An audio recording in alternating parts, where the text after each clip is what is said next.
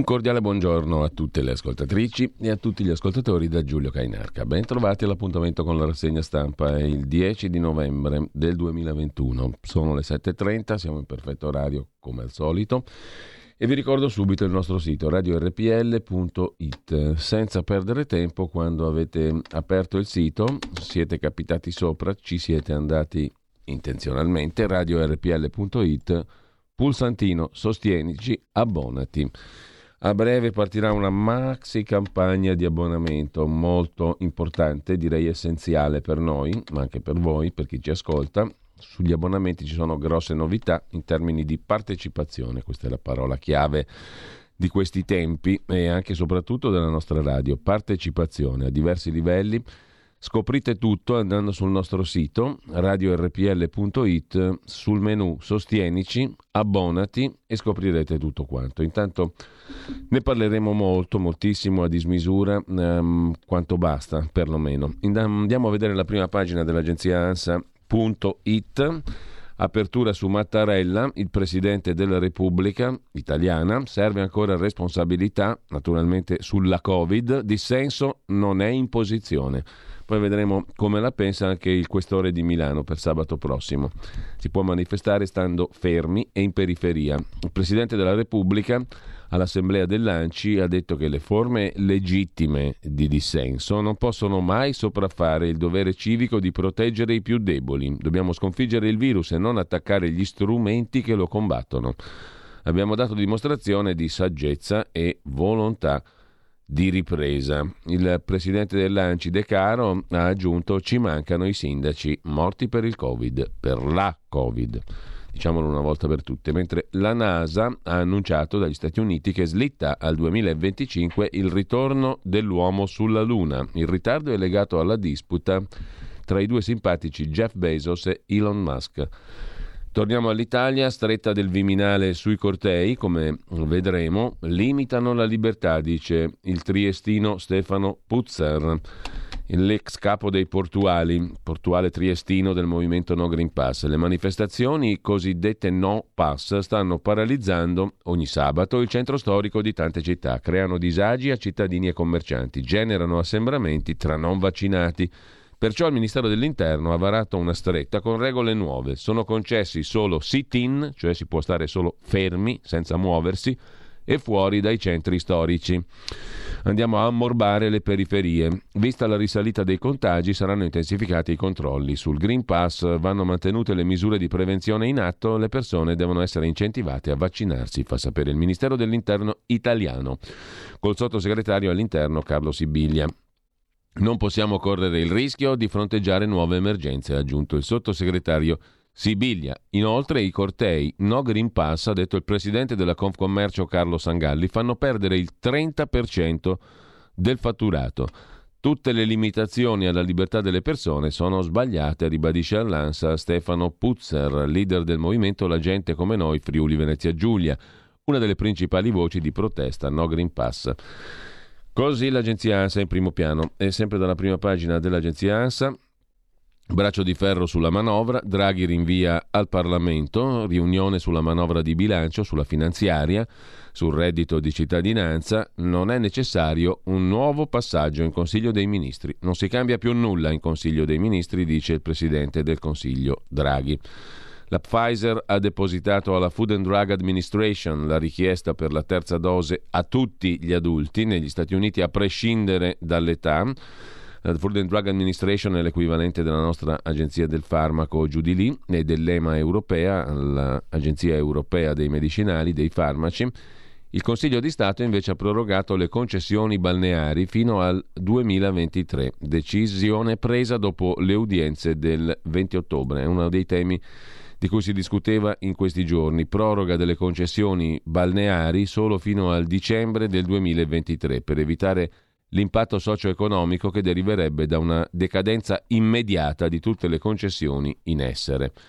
Ma coloro che hanno concessioni appunto sui litorali, le spiagge balneari non sono per niente d'accordo, come vedremo tra poco. Il codice della strada da oggi in vigore, i monopattini non possono più andare sui marciapiedi, né transitare né sostare, tutte le novità e le sanzioni. Rincaro delle multe per sosta selvaggia e per chi sporca, scrive l'ANSA riassumendo in prima pagina. E poi sempre sulla Covid, l'Organizzazione Mondiale della Sanità avverte l'Europa, l'inverno sarà duro, perciò vaccinatevi, questa è la parola d'ordine. Bimbo di 5 mesi muore di virus sinciziale, un parente povero della Covid, aperta un'inchiesta nel napoletano, sequestrata la cartella clinica. Raggiunto in ospedale un piccolo, un bambino di 5 mesi, un paio di giorni fa, stroncato da un virus sinciziale, malattia respiratoria che colpisce i bambini in tenera età. In 48 ore è morto il bambino. Inutili i tentativi dei medici del reparto pediatria, ospedale San Leonardo di Castellammare di Stabia, Napoli, dove era ricoverato Giuseppe, che è morto mentre veniva preparato per essere trasferito al Santo Bono, l'altro ospedale napoletano. Il piccolo aveva una grave dispnea, gravi problemi des- respiratori, la malattia ha avuto un'evoluzione rapida negativa. Aperta l'indagine. A Pozzallo soccorsi 400 migranti su un peschereccio incagliato, sesto sbarco a Lampedusa, Lampedusa al collasso, come nella migliore delle tradizioni. A proposito di migranti, tensione sui migranti tra Polonia e Bielorussia, poi lo vedremo in dettaglio. E infine parte la campagna di comunicazione dell'INPS per il riscatto della laurea, costa un casino, lo strumento che consente di trasformare gli anni di università in anni contributivi e integrare la posizione contributiva ai fini del calcolo delle pensioni.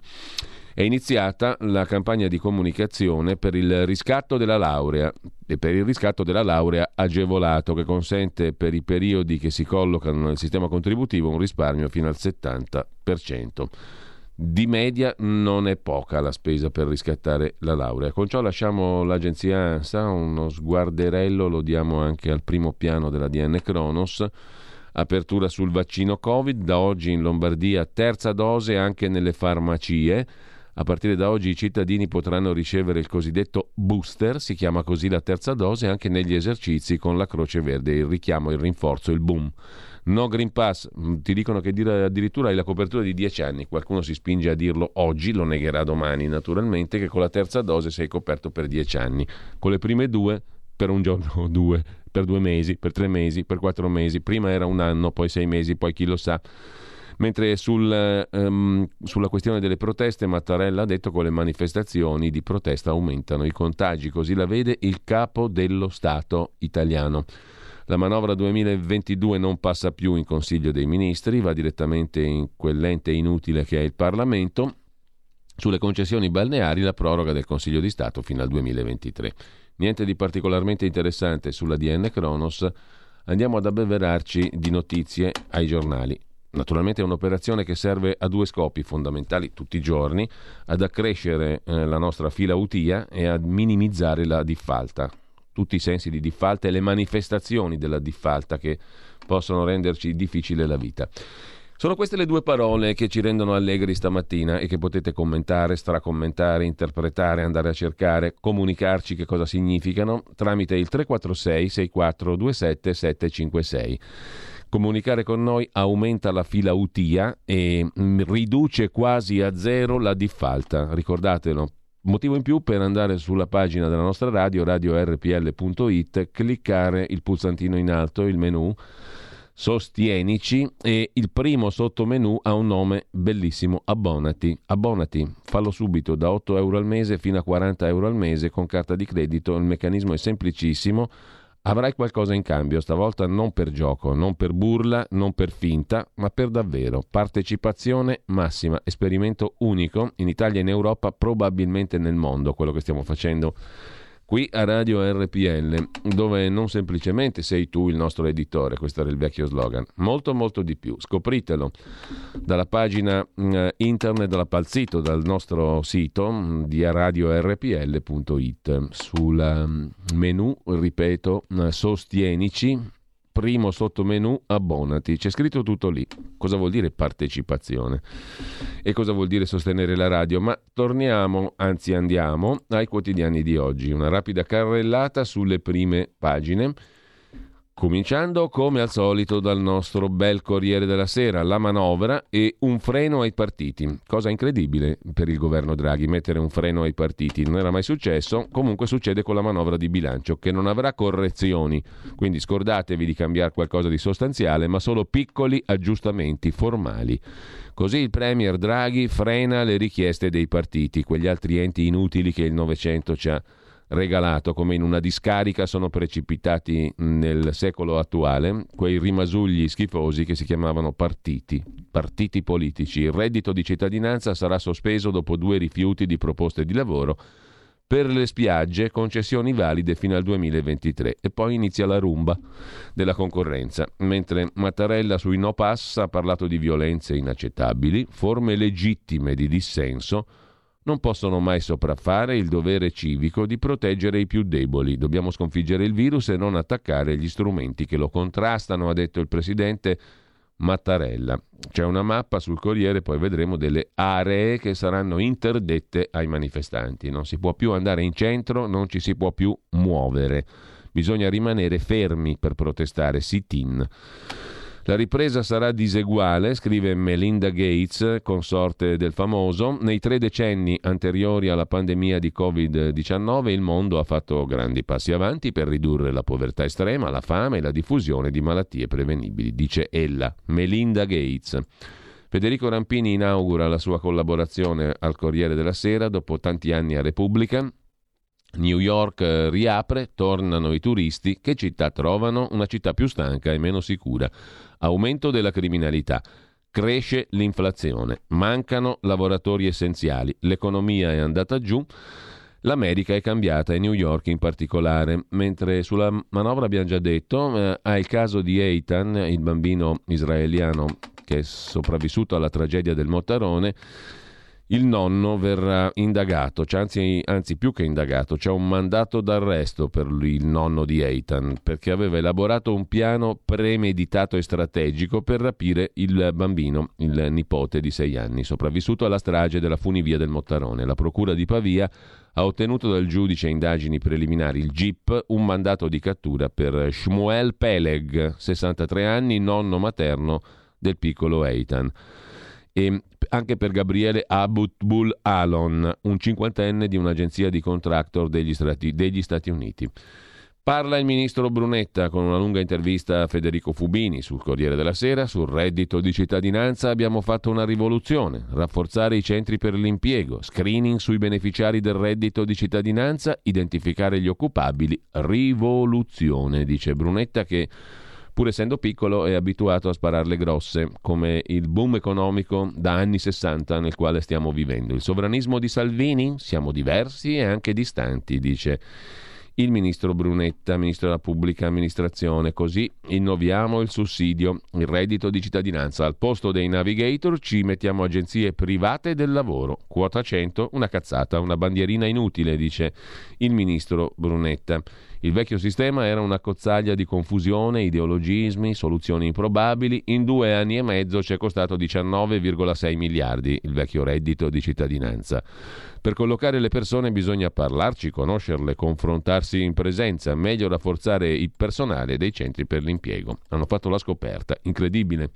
Ci sono i centri per l'impiego. Gli occupabili, la prima grande innovazione è stata tracciare una distinzione netta fra occupabili e non occupabili. Anche questa è una scoperta incredibile. Forza Italia e Lega, a me preoccupa che Salvini voglia riunire le destre per sostituirsi al Partito Popolare Europeo nella governance dell'Unione Europea. Così Brunetta, poi la foto del giorno in prima pagina sul Corriere della Sera, tra i disperati al confine. Bielorussia-Polonia, 2000 profughi accalcati lungo il confine, un'emergenza umanitaria, un'operazione di guerra. Lukashenko, presidente della Bielorussia, preme sul governo. La Polonia schiera l'esercito. C'è il metodo Singapore, commentato da Don Massimo Gramellini nella sua rubrica Il caffè della parrocchia, il metodo Singapore sta nel fatto che dall'8 dicembre a Singapore i non vaccinati che si ammalano di Covid dovranno curarsi a spese proprie. Le viscere applaudono, ma il cervello no, scrive Gramellini, forse è un po' troppo, perché stiamo combattendo i Novax con i loro stessi metodi, stiamo diventando come loro. Così Don Massimo Gramellini nella quotidiana predica e il suo caffè parrocchiale, dedicato oggi appunto al modo in cui si combattono meglio i Novax, certamente non essendo bastardi come loro. Lasciamo con ciò la prima pagina del Corriere della Sera, la Repubblica la rivediamo subito, mette in apertura un virgolettato, basta violenza, Novax. Sono le parole, così le riassume Repubblica, del capo dello Stato Sergio Mattarella sui cortei. Anche c'è un altro rifiuto, un altro orrido rifiuto che il Novecento ci ha lasciato. Vabbè, la democrazia, ok, un sistema in, che non ha, non ha più ragione Churchill che la definiva il miglior sistema anzi il peggior sistema eh, eccetto tutti gli altri. No, mh, mm, la democrazia fa francamente schifo, è un residuo osceno del Novecento, così come i partiti politici e poi questa cosa intollerabile della libertà di pensiero e di manifestazione. È un altro orrendo residuo del Novecento, bisogna eliminarlo al più presto. Dobbiamo sconfiggere il virus e non attaccare gli strumenti che lo combattono, che sono certi, indiscutibili e dogmi di fede. Mm, ci sono solo certezze, punto. Eh, chi invece si permette di avere dubbi e magari scende in piazza sta commettendo un errore, ma non semplicemente un errore, un crimine. Il Viminale vara la stretta sulle manifestazioni contro le vaccinazioni, più controlli e sanzioni per Green Pass e mascherine. Intanto parlano con Repubblica i fondatori di BioNTech, la coppia tedesco-turca di mm, eh, appunto BioNTech partner di Pfizer, grazie all'mRNA presto avremo 15 sieri anticancro e questa invece è una notizia decisamente interessante e mm, una possibilità di sviluppo scientifico che in tempi normali sarebbe stata considerata come una promettente via della ricerca. Adesso invece si vende tutto subito in determinati casi. Nel caso della Covid sicuramente è andata così. Si vende subito come sicuro, certo, indiscutibile e dogmatico ciò che un tempo sarebbe stato oggetto di sperimentazione, una promettente via sulla ricerca, sulla strada della, della, della mm, lotta al cancro e via dicendo. Nel frattempo, per farla corta, eh, i veti bloccano la COP26 sul clima, l'ondata di profughi, crisi tra Bielorussia e Unione Europea e poi l'INPGI, l'Istituto Nazionale Pensionistico dei Giornalisti Italiani. È scontro sulle pensioni. L'INPGI verrà scaricato, anche qui parliamo di rottami, all'INPS. Dal 1 luglio del 22 l'Istituto Pensionistico degli Ottimi Giornalisti Italiani verrà eh, messo dentro l'INPS come è stato fatto con l'INPDAP per le pensioni dei dipendenti pubblici. Sul futuro dell'INPG ha messo a confronto Repubblica l'economista Tito Boeri, Marina Macelloni, presidente dell'INPG medesimo, la deputata Rotta del PD, il segretario generale della Federazione Nazionale Stampa Italiana, Raffaele Lorusso. Poi vedremo meglio se ci avanza il tempo. Da Repubblica passiamo tuttavia alla prima pagina della stampa sempre in cerca di rafforzamento per la nostra filautia e in totale lotta contro la diffalta che incombe sempre leggendo i giornali e naturalmente cercando di informarsi. La diffalta è sempre in agguato. L'unico rimedio è cercare di rafforzare la filautia. Scrivete, scrivete al 346 6427 756. Giochiamo un po' con queste due parole, filautia e diffalta. Sulla pelle dei migranti è il titolo d'apertura della stampa, la crisi Bielorussia-Polonia-Lituania, l'Unione Europea attacca Lukashenko, lo definisce un gangster il presidente della Bielorussia, ma dietro chi c'è? L'orso vero è Putin che alimenta la crisi, come scrive la stampa di Torino. primo piano sulla stampa anche il caso del eh, ex prostituta albanese Adelina Seidini, tradita due volte da noi, aveva denunciato un giro di prostituzione, fatto arrestare 40 persone, è morta, era già malata, anche molto grave, è morta senza avere la cittadinanza italiana protestando. Tradita due volte anche da noi, scrive la stampa in prima pagina, un fattaccio di cronaca nera e giudiziaria e civile, francamente orrendo, mentre Mattarella accusa le piazze Novax, titola anche la stampa, sulla democrazia della scienza si sofferma la presentissima in tv Antonella Viola, virologa, sicuramente andrà a finire da qualche parte in politica prossimamente, tecnici e politici, un Giano bifronte, il tema del commento di Massimiliano Panarari, tema eterno e sostanzialmente mh, mm, intramontabile. Il buongiorno di Mattia Feltri, sempre sulla questione delle follie dei Sivax, dei Novax, eccetera, eccetera. Niente di che. Mentre lasciamo anche la stampa di Torino per andare finalmente ad abbeverarci alla nostra verità. La Pravda, la straordinaria Pravda, la verità con la V maiuscola è l'articolo determinativo, perché non ci sono le o delle o alcune verità, c'è la verità, solo una. Ed è questa diretta da Maurizio Belpietro, l'uomo che vuole l'emergenza eterna, ovvero il ministro Speranza, in primo piano oggi. Speranza ha mentito in Parlamento per nascondere le sue magagne. È la dura denunzia che fa Francesco Borgonovo, il vice direttore della Pravda, in prima pagina sulla verità. In Parlamento Speranza disse che non si era mai occupato del documento dell'Organizzazione Mondiale della Sanità ritirato perché critico con l'Italia. Ebbene, il report su Rai 3 l'altra sera ha svelato la chat in cui lo stesso Speranza spiega sono stato durissimo e il capo dell'OMS si è scusato. Come ci si può fidare di lui su vaccini e scelte sanitarie? Ha mentito per nascondere le sue magagne. Il direttore della Verità Belpietro si occupa dei vaccinati che si ammalano, finalmente lo ammettono, da cui sorge la domanda perché il Green Pass? Smontate le bugie a proposito della epidemia dei no-vax. Per Abrignani, Comitato Tecnico Scientifico, la terza dose ci proteggerà per dieci anni, però i dati sull'efficacia dei sieri lo smentiscono e anche l'esperto tedesco, il virologo Kekulé, ha detto che un terzo o il 50% dei vaccinati è veicolo di infezione, ma per speranza è più facile incolpare chi rifiuta la puntura. Anche a Waterford, Irlanda, col 99,7% di inoculati, con la O, i contagi sono ripresi. Israele pensa già alla quarta iniezione e CDC e EMA la consigliano ai fragili. Mentre il Viminale vieta le manifestazioni, scrive Daniele Capezzone, e i talebani sanitari applaudono. Con la scusa dei casi in salita e dei danni all'economia arriva il bavaglio alle piazze, stoppa tutti i cortei, concessi solo sit-in lontani dai centri della città. Anche Mattarella rincara la dose, in questo caso della proibizione, le proteste no pass hanno causato l'aumento dei contagi. Il grillino Sibilia, sottosegretario all'interno della Lamorgese, dice le dimostrazioni creano disagi. Ogni sabato le persone vanno incentivate a vaccinarsi. Quelli che andavano in piazza a vaffare di qua e vaffare di là.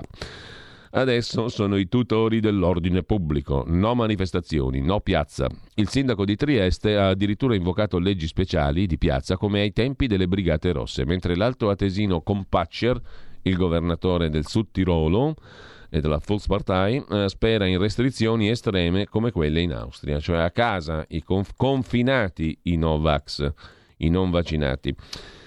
Siamo a centro pagina sulla nostra Pravda e qui andiamo al tema dell'economia. Giorgia Pacione di Bello, che stasera sarà ancora ospite di Lilli Gruber a 8 e mezzo, si occupa con Claudio Antonelli di reddito, bonus, pensioni, manovra in corso.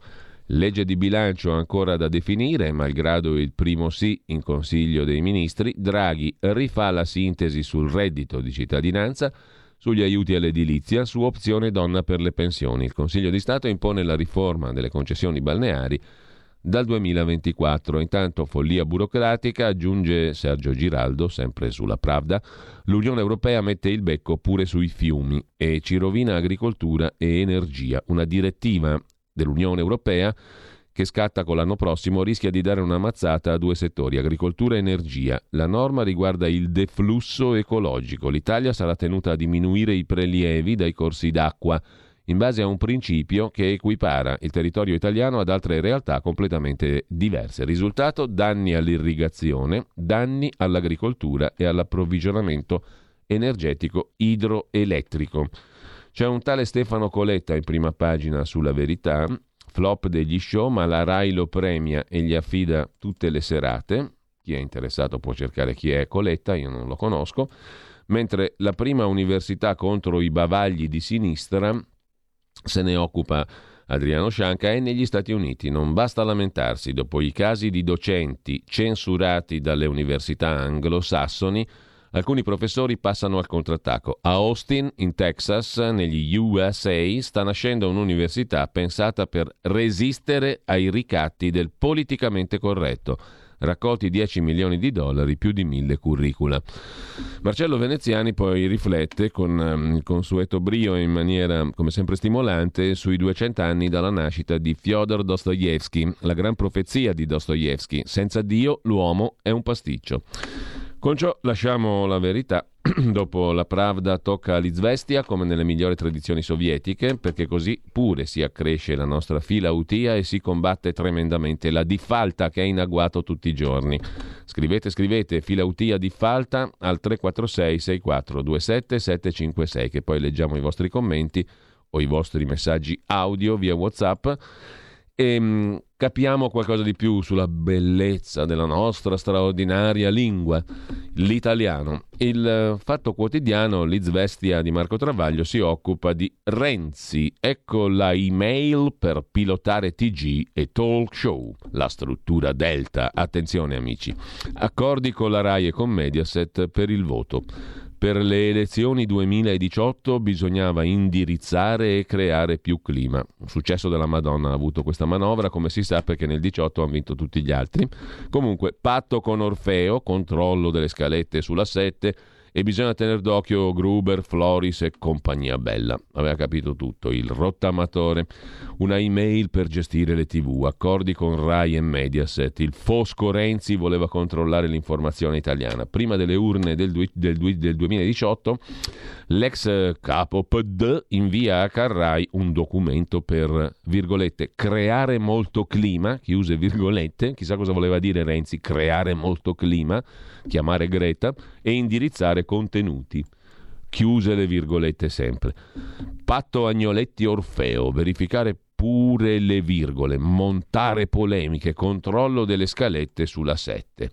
Terribili i propositi con esito tragicomico comunque. Il software israeliano di Marco Carrai, il suo amico, per la piccola bestia, una bestiolina non quella di Morisi, di Matteo, non Salvini ma Renzi. 260 mila dollari pagati dalla fondazione col via libera di Marchino Carrai, che come è noto era in società con società israeliane.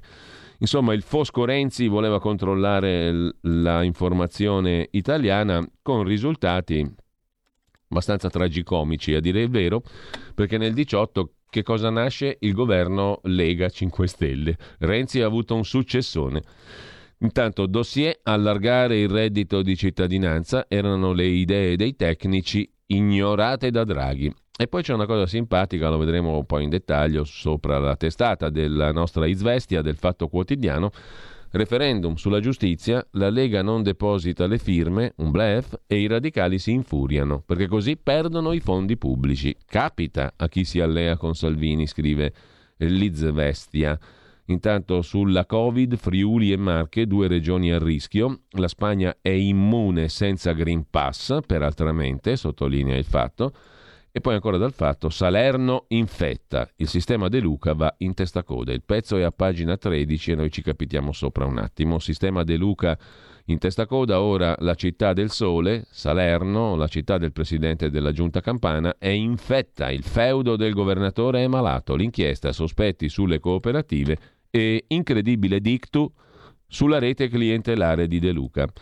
Lasciamo la prima pagina della nostra Izvestia con la piattaforma del Movimento 5 Stelle. Scusate se mi viene da ridere. Conte fa votare le nomine, Grillo resta un enigma. Ma come ci racconterà il foglio, Grillo ha un link, un contatto diretto, niente po' di meno che, che con Sua Maestà Mario Draghi. Grillo ha un link diretto con Draghi. Hai voglia, Conte, ad agitarsi.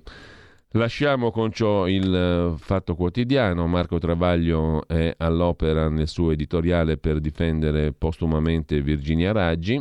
Tocca fare il sindaco di Roma a Gualtieri, ma le colpe vengono date sempre alla povera Virginia, scrive in sintesi Marco Travaglio, che lasciamo per andare a Libero, il quotidiano diretto da Alessandro Sallusti, che apre la sua prima pagina con la legge anti-non-vax. È un simpatico portato dei nuovi tempi, nei quali per fortuna stiamo cancellando tutti gli obbrobri che il Novecento ci ha scaricato addosso. La democrazia, i partiti politici, i cortei, le manifestazioni del pensiero, le manifestazioni in piazza, tutte quelle anticaglie schifose e corruttrici che il Novecento ci ha scaricato appunto addosso e tra le scatole. Vietati i cortei, gioisce libero, la legge anti-Novax, evviva evviva, stop a tutte le manifestazioni fino a fine emergenza, cioè mai. Concessi solo i sit-in, i leader anti-iniezione annunciano battaglia. Siamo pronti a violare la norma, che poi vorrebbe dire semplicemente rispettare la Costituzione, magari l'articolo 17 della Costituzione. Cosa dice l'articolo 17 della Costituzione? Ma vediamolo un po', questa anticaglia schifosa. Perderò sicuramente audience. Ma l'articolo 17 della Costituzione dice che i cittadini hanno diritto, attenzione, diritto, di riunirsi pacificamente e senza armi. Per le riunioni, anche in luogo aperto al pubblico, non è richiesto preavviso. Delle riunioni in luogo pubblico, quelle che interessano in questo frangente della Covid, deve essere dato preavviso alle autorità virgola, e questo dopo la virgola è interessante, le autorità possono vietarle soltanto per comprovati motivi di sicurezza o di incolumità pubblica.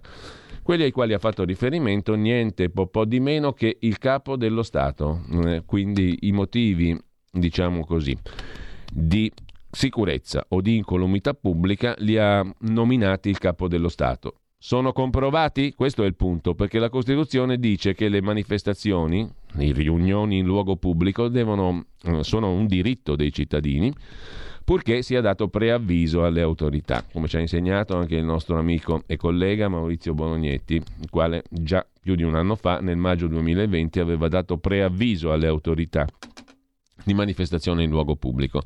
Le autorità possono vietarle soltanto per comprovati motivi di sicurezza o di incolumità pubblica. I motivi vanno comprovati. Mm? Intanto, eh, sempre da libero in prima pagina, vabbè, c'è Gigi D'Alessio che non era evasore, capirà che notizia, e poi soldi dal Venezuela ai 5 Stelle, l'indagine arriva al Copasir, il Comitato parlamentare di controllo sui servizi. Gli strani finanziamenti grillini, scrive Paolo Ferrari, vedremo poi l'altro articolo su un altro quotidiano più dettagliato. Renato Farina, l'agente Bettulla, a 32 anni dal crollo del muro, riflette per i deputati del PD il muro di Berlino non era comunista, è un tema veramente appassionante, e poi l'Unione Europea si preoccupa solo se i migranti vanno in Germania, dunque sì ai respingimenti polacchi, scrive Pietro Senaldi. L'articolo di fondo è di Vittorio Feltri, i giornalisti che inseguono chi nega la scienza, i bulli che odiano la medicina. Maurizio Belpietro non mi è certo sconosciuto, scrive Vittorio Feltri. Attualmente dirige La Verità, in precedenza l'ho assunto solo quattro volte, pensa un po', all'Europeo, all'Indipendente e al giornale due volte. Mi pare evidente che lo stimassi. Lui invece, quel bastardo, mi ha licenziato in una circostanza Dopo un anno di collaborazione mi scaricò con una telefonata, che infame, cosa che mi lasciò indifferente, perché Feltri figurati se si fa colpi da ste cazzate, però constatai che la gratitudine è il sentimento della vigilia, mentre Feltri è noto a tutti per essere persona di grandissimo cuore, grata e per niente un bastardo, niente di drammatico. Ora scopro, leggendo un suo articolo sulla sua falsa verità, scrive Feltri, che noi di Libero saremmo ossessionati dal suo quotidiano fiancheggiatore dei Novax e dei No Green Pass. In realtà il nostro quotidiano se ne infischia altamente, scrive Feltri, di quelli che non si vaccinano. Peggio per loro se crepano o comunque finiscono intubati, devono solo battersi il petto, mea culpa, mea maxima culpa. L'importante è che non addossino a noi le spese del funerale. Ciascuno è padrone del proprio destino, non ti immunizzi, affari tuoi, il tuo odio verso i virologi è superiore a quello che nutri nei confronti del Covid, bravo, agisci come credi. Preferirei, scrive Feltri, il resto ve lo potete leggere da voi. Chiudiamo con l'appunto di Filippo Facci, RSVP, rispondete, répondez vous plaît. Questo invito è personale, come la responsabilità penale, scrive Facci. La signoria vostra, procuratore aggiunto Fabio De Pasquale, Tribunale di Milano, è invitata alla mostra Giorgio Streller alla Scala, 5 novembre 21, 5 gennaio 22 presso l'omonimo museo nell'omonima piazza della Scala a Milano, dove l'omonimo procuratore De Pasquale potrà ricordare quando inquisì l'omonimo regista Strehler per truffa alla comunità europea e chiese il massimo della pena. Era l'autunno del 92. Scandalo internazionale. Strehler indagato dalla Procura di Milano annunciò che si sarebbe dimesso da italiano. Si trasferì a Lugano, disse che sarebbe rientrato solo da innocente. La signoria vostra, PM De Pasquale, nella requisitoria ebbe toni durissimi e per filmare la sentenza mandarono le telecamere fino da Vienna, dove Streller aveva appena messo in scena Pirandello. Il maestro del teatro italiano, il 10 marzo del 95, fu assolto. Con formula piena il fatto non sussiste. Rientrò in Italia, morì meno di due anni dopo durante le prove del Così fan tutte, sua prima regia al rinnovato piccolo teatro, che non avrebbe mai inaugurato. La signoria vostra, PM De Pasquale, già allora non partecipò ai funerali ai quali accorsero in migliaia. Ella presenzi almeno alla citata mostra, se non è troppo impegnato a farsi inquisire e a fronteggiare la nemesi storica. Da martedì a domenica, dalle 10 alle 18, 9 euro per l'ingresso. I magistrati pagano per una volta, conclude Filippo Facci in prima pagina su Libero. Da Libero ci catapultiamo ad avvenire sempre per massimizzare la nostra inarrestabile, insaziabile filautia e per minimizzare, distruggere la nostra diffalta che è sempre là, in agguato. Avvenire, cosa ci racconta il quotidiano di ispirazione cattolica? Intanto in taglio alto, oltre alla guerra tra Bielorussia e Polonia sui migranti, in Etiopia arrestati missionari e laici salesiani. Addis Abeba è nel caos. La caccia al tigrino, scatenata dal governo etiopico, i tigrini del Tigre sono i ribelli, con lo stato d'emergenza in vigore da una settimana, non ha risparmiato i missionari salesiani, i religiosi copti, i funzionari delle Nazioni Unite presidente dell'Etiopia era premio Nobel per la pace, giustamente, come Obama che fa la guerra. La polizia etiopica cerca i ribelli e si è scatenata contro i tigrini. In centro pagina allarme OMS per la Covid-19 che riprende, stretta per i Novax, quello che abbiamo già visto. Con ciò lasciamo la prima pagina di Avvenire, andiamo a vedere anche il foglio di Ferrara Cerasa, in taglio alto sotto la testata l'articolo principale di Michele Masneri. Per adattarsi alle nuove responsabilità, la Springer impone ai dipendenti di confessare le tresche sul lavoro gruppo Springer un gruppo editoriale tedesco, urge un G20 della sensibilità, scrive Masneri. E poi c'è una cosa comica, l'appello a Draghi, se tenetevi forte, di Lepore, Nardella e Gori, quest'ultimo è il sindaco di Bergamo. Sbloccare il PNRR. I sindaci vanno presi sul serio, dicono i sindaci. Dopo la barzelletta del giorno c'è anche il pezzo, anzi l'intervista del direttore Claudio Cerasa al presidente della Confindustria, Bonomi, Carlo. Un allarme di Bonomi sempre sul Recovery Fund PNRR Next Generation EU, noto con rammarico che il dibattito politico si concentra più sul gioco delle bandierine. Sul PNRR, dice il capo di Confindustria, il fattore tempo è cruciale. Servono riforme radicali, dice Carlo Bonomi. Salvatore Merlo recupera una notizia di questa settimana. Gli studenti a Pisa dell'Università Normale dell'Università Sant'Anna hanno gogliardato dandosi del frocio, del ricchione, del finocchio, secondo antiche tradizioni gogliardiche. E beh, non va bene, perché ne è venuto fuori un polverone politicamente corretto, wok e compagnia bella. E a proposito di walk, ecco l'Università di Austin, Texas, ne abbiamo accennato prima, contro la cancel culture. A lezione di dialogo, l'Università di Austin, in Texas, è la nuova casa dei cancellati, dei professori, degli intellettuali e giornalisti che hanno perso il lavoro per la pressione woke, quelli che si sono finalmente risvegliati contro tutti i pregiudizi e le discriminazioni sessiste e razziste. E quindi hanno trovato casa questi anti-cancel culture nell'Università di Austin, o la troveranno. Eh, cosa c'è ancora da segnalare in prima pagina? Sul foglio di oggi. Grillo che dice Forza Draghi, il garante dei 5 Stelle, Beppe Grillo, ha un filo diretto con Mario Draghi. È la sponda che Palazzo Chigi non ha con Giuseppe Conte, scrive oggi il Fatto Quotidiano. È molto interessante questa cosa qua. Eh, e sempre dalla prima pagina, ma andiamo a vederne un'altra, andiamo al giornale di Augusto Minzolini, c'è un'intervistona dello stesso direttore, due pagine a Silvio Berlusconi, il succo in prima pagina. Draghi resti premier, dice Silvio Berlusconi. È irresponsabile interrompere il suo di lui Draghi lavoro. Chi sale al colle rappresenta l'Italia al di là degli schieramenti.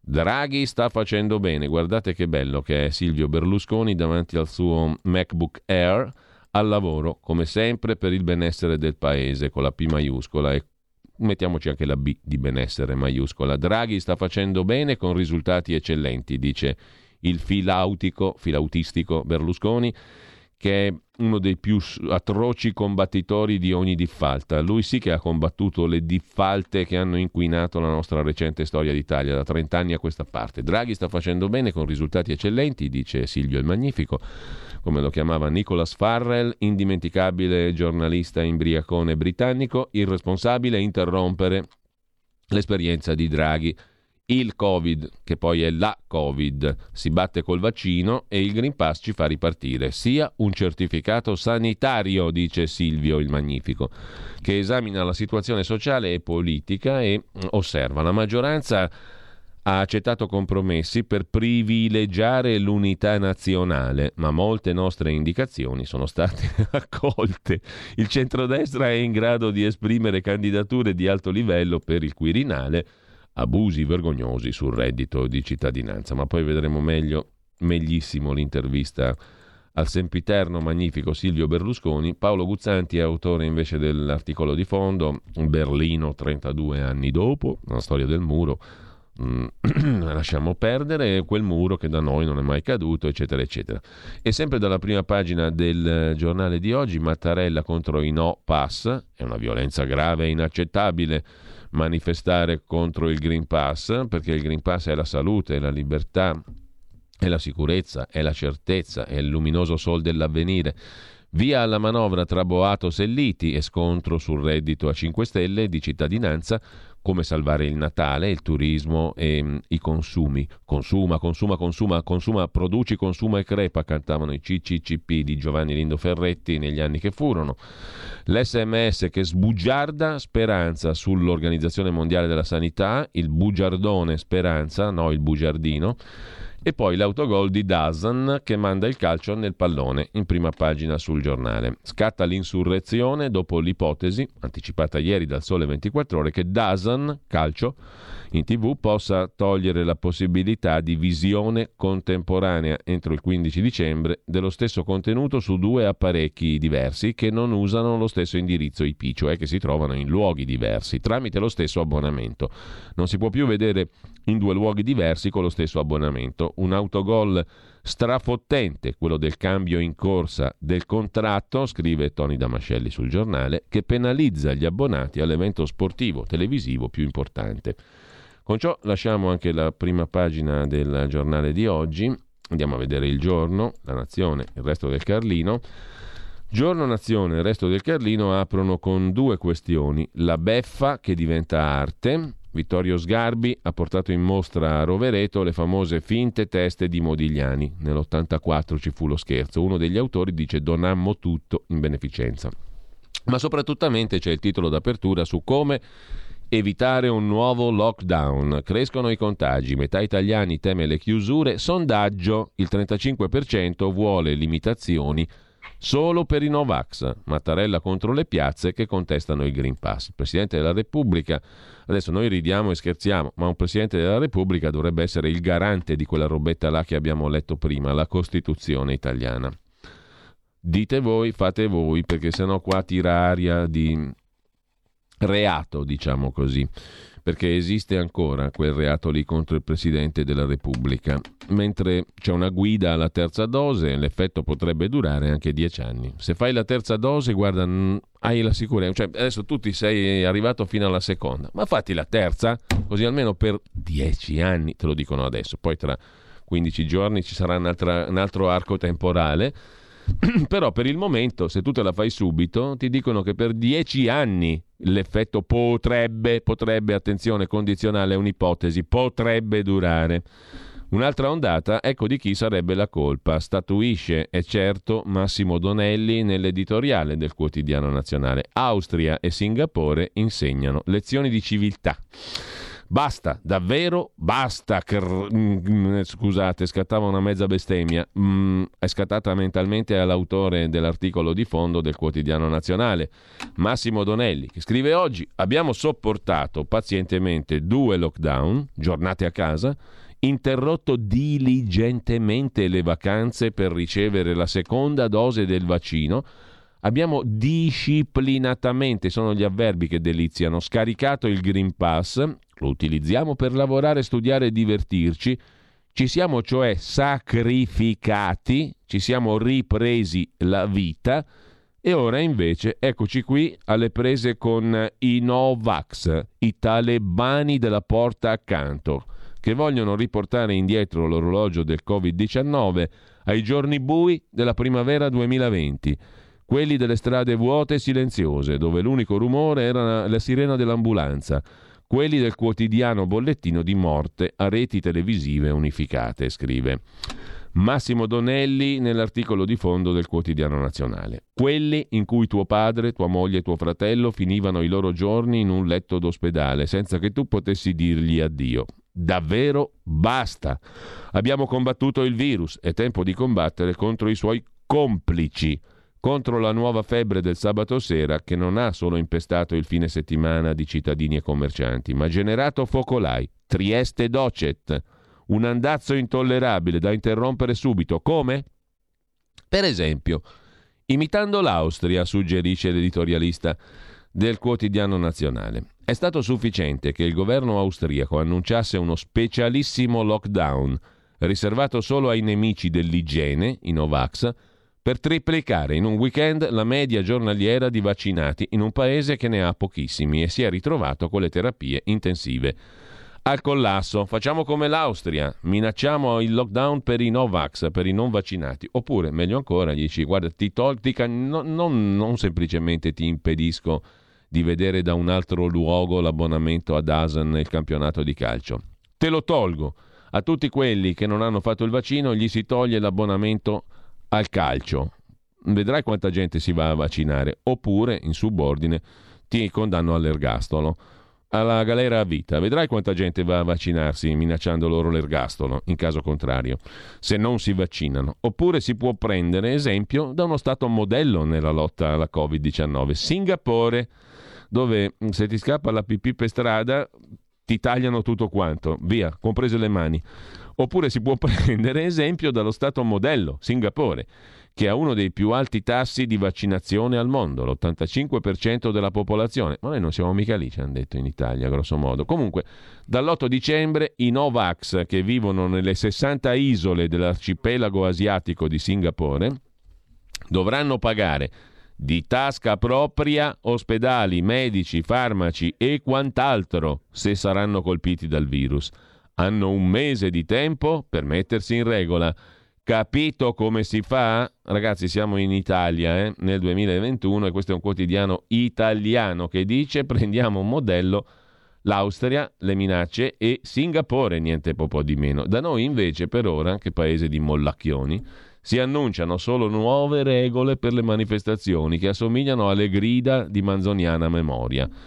Va bene scendere in piazza, ma non nei centri storici e comunque alla larga da ambasciate, palazzi delle istituzioni, sedi sindacali e di partito. Non più cortei, ma solo sit-in. Urlare il dissenso si può, ma solo con la bocca coperta dalla mascherina. Ok, conclude Donelli sul quotidiano nazionale. E se i Novax disobbedissero? Dalla risposta dipenderanno la dignità dello Stato, la nostra salute e la nostra libertà. 1, 100, 1000 bava beccaris. Bisogna cominciare a sparare sulla folla qua, è inutile menare il torrone. Bisogna sparare, perché tanto quei bastardi lì poi te li ritrovi a succhiare soldi della sanità pubblica, magari intubati o negli ospedali. Quindi se gli spari, li elimini prima e così non ti costano neanche dopo. Giusto? È ora di finirla qua con questa tolleranza democrazia, partiti, manifestazioni, massa, libertà, piazza. Ma cosa stiamo dicendo? È ora di finirla con questa tolleranza ne- che porta disastri, che porta malattie, lutti, dolori, che infiniti lutti addusse agli italiani. Lasciamo con ciò il quotidiano nazionale, per fortuna che qualcuno ha le idee chiare, facciamo come Singapore o come l'Austria. Andiamo a vedere il mattino di Napoli, mh, mm, velocissimamente, il quotidiano napoletano, tra le svariate cose che abbiamo già visto, mette in prima pagina anche il caso Salerno, tra inchieste e veleni, dopo un mese senza consiglio comunale. Se non ci saranno altri intoppi, se ne parla oggi o domani, il tempo di ultimare il controllo dei verbali e procedere alla proclamazione dei consiglieri comunali. Nelle altre città le formalità burocratiche sono già esaurite, a Salerno siamo ancora ai controlli e 32 consiglieri comunali non lo sono ancora. La Salerno del presidente della campagna De Luca. Mentre lasciamo anche il mattino, ci rimane da vedere la prima pagina del Tempo di Roma e poi le altre prime pagine al volo degli altri quotidiani di oggi, poi andiamo agli articoli selezionati per voi da RPL radiorpl.it, la rassegna stampa che aumenta la fila UTIA e contribuisce ad azzerare o quasi la diffalta. Vale per dieci anni, eh? Se seguite la rassegna stampa di Radio RPL siete pieni di fila UTIA e avete un minimo storico di diffalta per almeno dieci anni e senza neanche fare la terza dose, perché qui di dosi se ne distribuiscono ogni giorno tantissime. Siamo a 25 anni di dosi per 5 giorni alla settimana. Fate un po' voi il conto, più di 5 giorni, a volte anche 6 alla settimana. Fate un po' il conto. Quante settimane ci sono in un mese? 4. Quanti mesi ci sono in un anno? 12. Quanti anni abbiamo noi nell'anno 2022? Ne facciamo esattamente 25. Fate voi. Altro che vaccino, altro che dosi, altro che richiami. Qui di richiami ne abbiamo fatti una quantità enorme e chi ascolta la rassegna stampa di Radio RPL è vaccinato a vita.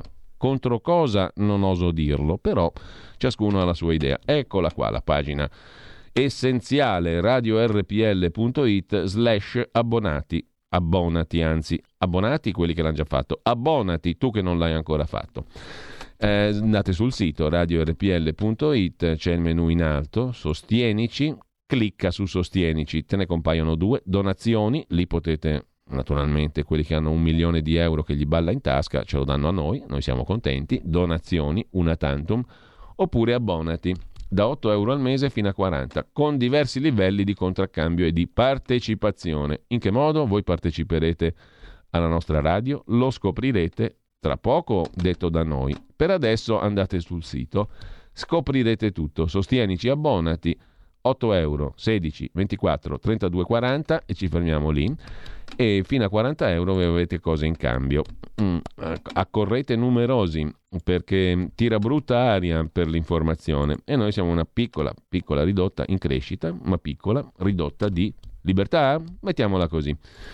Usiamo sta parola. Il tempo di Roma mette in primo piano Zingaretti KO su un concorso. Il governatore laziale ha fermato il concorso delle ASL per paura che pizzicassero i raccomandati, ma il TAR lo ha riaperto e lo mette nei guai. Si domanda Storace. Il presidente spieghi perché succede sempre nel Lazio. Raccomandati, sanità, posti di lavoro sull'opinione pubblica ha un effetto devastante, ma fuori del Lazio non ne frega niente a nessuno, forse neanche nel Lazio. Comunque, lasciamo il tempo e andiamo rapidi a vedere il riformista di Piero Sansonetti, esattamente come nel 92-94, scrive.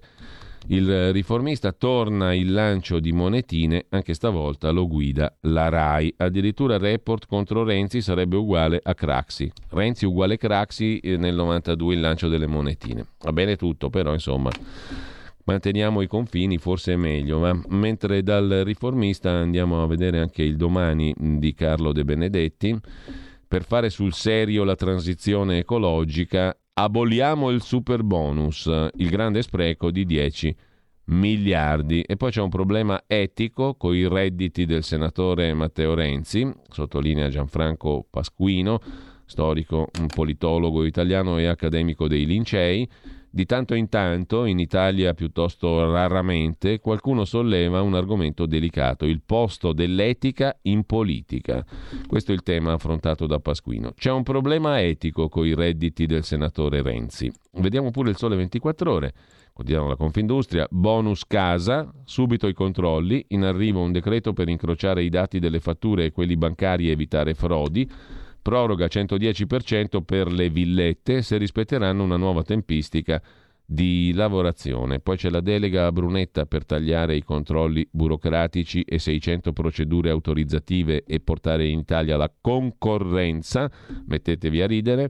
Dal colosso General Electric tre società, aerei, sanità e energia, svolta storica della General Electric negli Stati Uniti e il patent box, le agevolazioni fiscali per gli strumenti informatici, la ricerca, eccetera. Una battaglia da 1 miliardo 600 milioni e pressing per tornare alla detassazione del 50% di brevetti, software e know-how, scrive il quotidiano eh, eh, di Confindustria. Il manifesto, il quotidiano comunista, apre con eh, come al solito due titoli principali. Non mi sbilancio è il titolo d'apertura su Mario Draghi e il ministro dell'economia Franco. Manovra in alto mare. Palazzo Chigi propone il ritorno in Consiglio dei ministri per le modifiche. I partiti vanno all'assalto e Draghi ci ripensa. Niente Consiglio dei ministri. A due settimane dall'approvazione, la legge di bilancio non è ancora in Parlamento, in Senato. Tanto è un altro dei relitti del Novecento, quel coso lì, il Parlamento. I nodi irrisolti dal reddito di cittadinanza alle tasse, dalle pensioni al super bonus. E poi no Green Pass. I centri storici saranno off limits. Ci divertiremo in periferia a vedere quelli lì fermi, immobili, come statue di sale per protestare. Bella, bellissima scena. La democrazia. Circolare del Viminale ai prefetti e Mattarella rinforza. Combattere il virus con tutti, tutti, tutti, tutti, tutti tutti gli strumenti. Lasciamo con ciò il manifesto e andiamo adesso a vedere le... Ah no, ci manca da vedere Italia Oggi. Italia Oggi apre la sua prima pagina con le corvée dei professionisti. Cosa significa? Che la pubblica amministrazione può emettere bandi che non prevedano compensi per i professionisti privati. Scavalcata la norma sull'equo compenso che deve essere equo soltanto se è previsto. Poi c'è l'ex direttore dell'Agenzia Europea del Farmaco, l'EMA, Guido Rasi, consulente del commissario all'emergenza Figliuolo, il quale dice è inevitabile la stretta sui cortei no vax. A Trieste sono decuplicati i contagi Covid. La rubrica diritto e rovescio, il corsivo di prima pagina, interessante oggi, parte da Jeffrey Epstein. Qualcuno lo ricorderà, era il miliardario statunitense che faceva divertire, diciamo così, i potenti di tutto il mondo con parti di droga e ragazzine reclutate attraverso una rete collaudata. Per almeno un decennio questo bel tomo Epstein è stato richiesto, osannato e frequentato dai very big, dai vippissimi. Tutti sapevano cosa Epstein offrisse e su cosa puntasse, ma nessuno faceva una piega. Stranamente poi il meccanismo si è inceppato e lui è finito in carcere, dove prima che iniziasse il processo, cioè prima di aver spiattellato le sue carte in pubblico, si è tolto la vita o gliel'hanno tolta tra la soddisfazione di molti. Ma le tracce lasciate sono molte. Ad esempio, Bill Clinton è stato 26 volte sul Lolita Express, il jet con cui Epstein, con le sue ragazzine, scorrazzava i suoi potenti amici con la droga e il resto in giro per il mondo. Pare che Clinton ci sia andato per mangiare popcorn.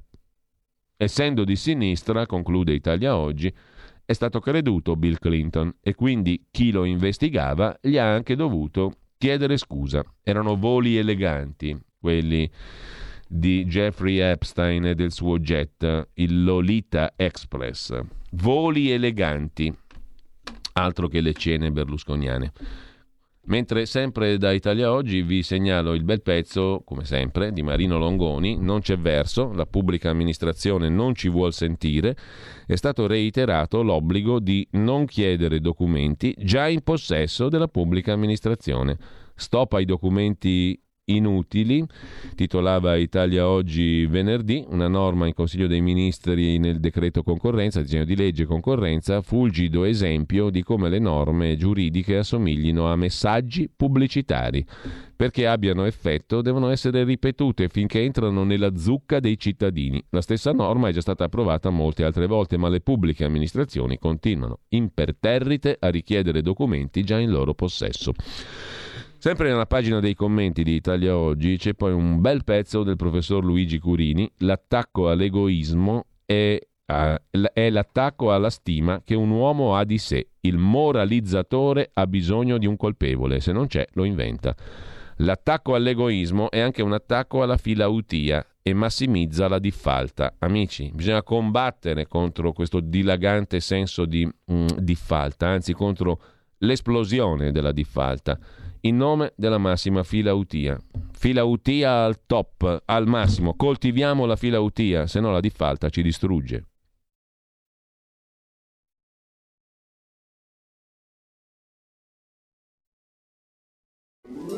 Stai ascoltando RPL. La tua voce libera, senza filtri né censura. La tua radio. Il futuro appartiene a chi fa squadra. Le radio italiane si uniscono per giocare la partita da protagoniste. Nasce l'app Radio Player Italia. 140 stazioni in una sola rete. Scegli la tua preferita e ascolta il suono perfetto del digitale. Gratis, senza registrazione. Senza interruzioni. Compatibile con tutti i device. Le notizie, la compagnia. La musica scelta da chi la ama, la conosce e la vive. Scarica Radio Player Italia. Il futuro batte con la radio nel cuore. Anche RPL è disponibile su Radio Player Italia.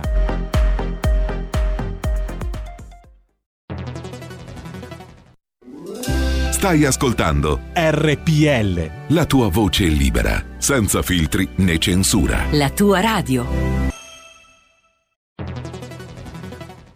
Dal 1849 Brescia è la leonessa d'Italia perché Brescia, i bresciani e le aziende bresciane non mollano mai. La Sargom di Rodengo Saiano Brescianissima è sempre più forte per vendere, lavorare e trasformare articoli gomma plastica tecnico-industriali. Alla Sargom, via Gaetano Bertoli 15 Rodengo Saiano, Brescia, troverete nylon, derlin, PVC, silicone, Vulcolan, plexiglass, policarbonato sia in semi lavorati che in prodotti finiti a disegno cliente. Grazie Brescia. Da Sargom, Rodengo Saiano, Brescia. Porta con te ovunque RPL la tua radio. Scarica l'applicazione per smartphone o tablet dal tuo store o dal sito radiorpl.it. Cosa aspetti?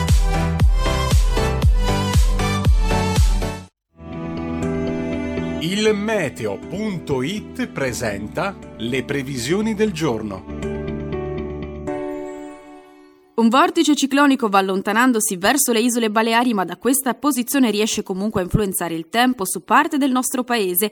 Nella prima parte della giornata elevata probabilità di piogge sulle isole maggiori e sulla Calabria, con rischio anche di nubifragi in Sardegna. In genere asciutto altrove salvo per fenomeni al nord-ovest e sul versante tirrenico, ma cielo irregolarmente nuvoloso quasi ovunque. Nel pomeriggio situazione quasi invariata, sia pure con tendenza alla diminuzione delle piogge sulla Sardegna.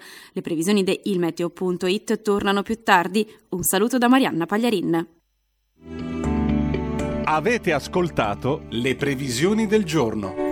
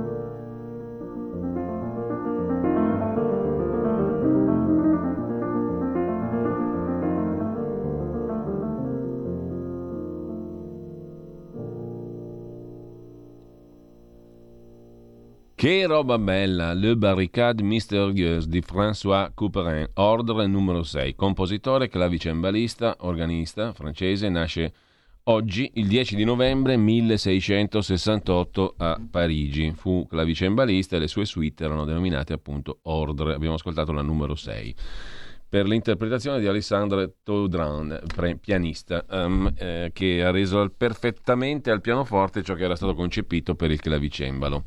Intanto um, superiamo queste quisquiglie, pinzillacchere, questi ostacoli che ci genera la bellezza um, e che peraltro favorisce la filautia e combatte la diffalta, come andiamo ripetendo da tutta la mattinata.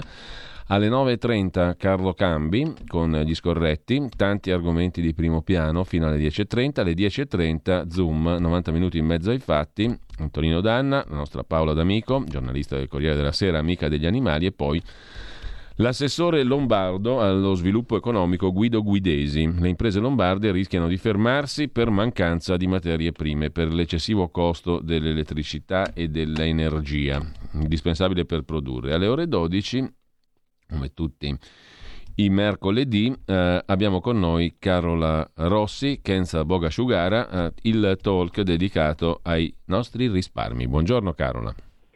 Buongiorno Giulio, buongiorno a tutti gli ascoltatori. Esatto, oggi è mercoledì dedicato alla finanza, quindi siamo in compagnia appunto, come hai detto tu, della nostra eh, consulente di riferimento Kenza Bogasciugara e oggi affrontiamo un tema davvero molto attuale e soprattutto interessante perché torniamo a parlare di previdenza, ma lo facciamo cercando di entrare proprio nel dettaglio eh, degli strumenti che il cittadino e i liberi professionisti hanno a disposizione per tutelare la propria pensione, soprattutto insomma, negli ultimi tempi stiamo leggendo e sentendo diverse situazioni, diverse proposte, si fa fatica anche a capire effettivamente qual è la propria posizione. Quindi insieme alla nostra ospite faremo un po' un excursus innanzitutto di quello che mh, è stato il susseguirsi delle normative nel corso degli ultimi anni, soprattutto che quindi hanno diciamo, tracciato e dettato quelli che sono i parametri. E in secondo luogo poi capire capiremo proprio anche andando a rispondere a, delle domande molto concrete, eh, vedremo come si può calcolare effettivamente il proprio reddito da pensione, quali sono le variabili che entrano in gioco, come bisogna interpretare le stime che banalmente andando sul sito dell'Inps ognuno di noi può, uh, può fare. Insomma, tutte, cercheremo veramente in maniera molto concreta e pratica di eh, fare chiarezza su tutti i punti un po' oscuri e come sempre vedremo poi quali possono essere le mosse o gli strumenti adatti per tutelarsi. E quindi il messaggio è muoviamoci il prima possibile e eh, in questo modo si ha la possibilità anche di andare eventualmente a trovare dei piani B per integrare. Quindi una puntata davvero molto, molto pratica, molto interessante da, da seguire con attenzione. Bene. Quindi vi aspettiamo alle ore 12. Grazie. RadioRPL.it, eh, sostienici, abbonati. Come, assolutamente, assolutamente, poi ne parleremo, qua stiamo preparando a cose, tradimento, però... a tradimento a tradimento, ma se volete diventare veramente parte della eh nostra radio, assolutamente non, no, non poi, potete poi, non abbonarvi. Poi ci siamo, ci, ci siamo, inseriti in questo mainstream per cui si partecipa, perché l'abbonato partecipa, non è che sta lì a guardare, esatto. crea. Esatto, esatto, diventa proprio parte attiva della sì, radio. Ma non quindi... tanto per dire, ma veramente è rischioso. Siamo gli unici al mondo per il momento a fare una roba del genere. Tu conosci altre radio che fanno questa cosa Assolutamente qui? no, infatti ah, ecco. è, è, meraviglioso. Meraviglioso. E come dici tu, è una sfida perché a nostro rischio pericolo, ma è la cosa più bella del mondo, secondo me, la radio veramente libera e In che modo? Gente. In che modo lo scoprite soltanto sul sito? Grazie Carola, eh, anche per aver prestato a il voi. fianco a questo. Ci sentiamo, ti sentiamo, vi sentiamo con Kenza Bogasciugara alle 12, dalle 12 alle 13. A più tardi. Assolutamente, a più tardi. Per scoprire come si partecipa eh, attraverso l'abbonamento, eh, radiorpl.it, sostienici, abbonati, semplicissimo. Scoprite tutto velocemente, facilmente, che non ci sarà neanche bisogno che ve lo diciamo voi, noi. Intanto, eh, potere al popolo con Sammy Varina alle 13, oggi parla di un argomento importante, le case occupate, una proposta di legge della Lega per tutelare l'inviolabilità del domicilio, il caso dell'86enne romano ha fatto scuola. Poi ci si diverte con Pierluigi Pellegrini e il suo sondaggio. I Maneskin a Las Vegas, i cugini di campagna contro i Maneskin. Ci hanno copiato gli abiti, ed è vero. Basta guardare. Stemma del sondaggio di Pierluigi Pellegrini oggi pomeriggio nel suo punto politico. E tanto altro naturalmente. Intanto noi torniamo a che cosa? Ai quotidiani di oggi, anzi al quotidiano Italia Oggi, con il pezzo del professor Luigi Curini, diciamo molto interessante sulla questione dell'egoismo, ma, ma prima ancora c'è una scorsa, la diamo rapidamente anche ai messaggi. Fila Utia e di Falta vi hanno stimolato? 346 6427 756. Buongiorno, scrive un ascoltatore, tu credi che le parole del giorno le dimentichiamo non usandole. Non è così. Riflettevo infatti sul fatto che ti senti merdaccino raccogliendo le notizie e da pifero proponendocele. Non hai una cucina sana, scrive il nostro ascoltatore o ascoltatrice.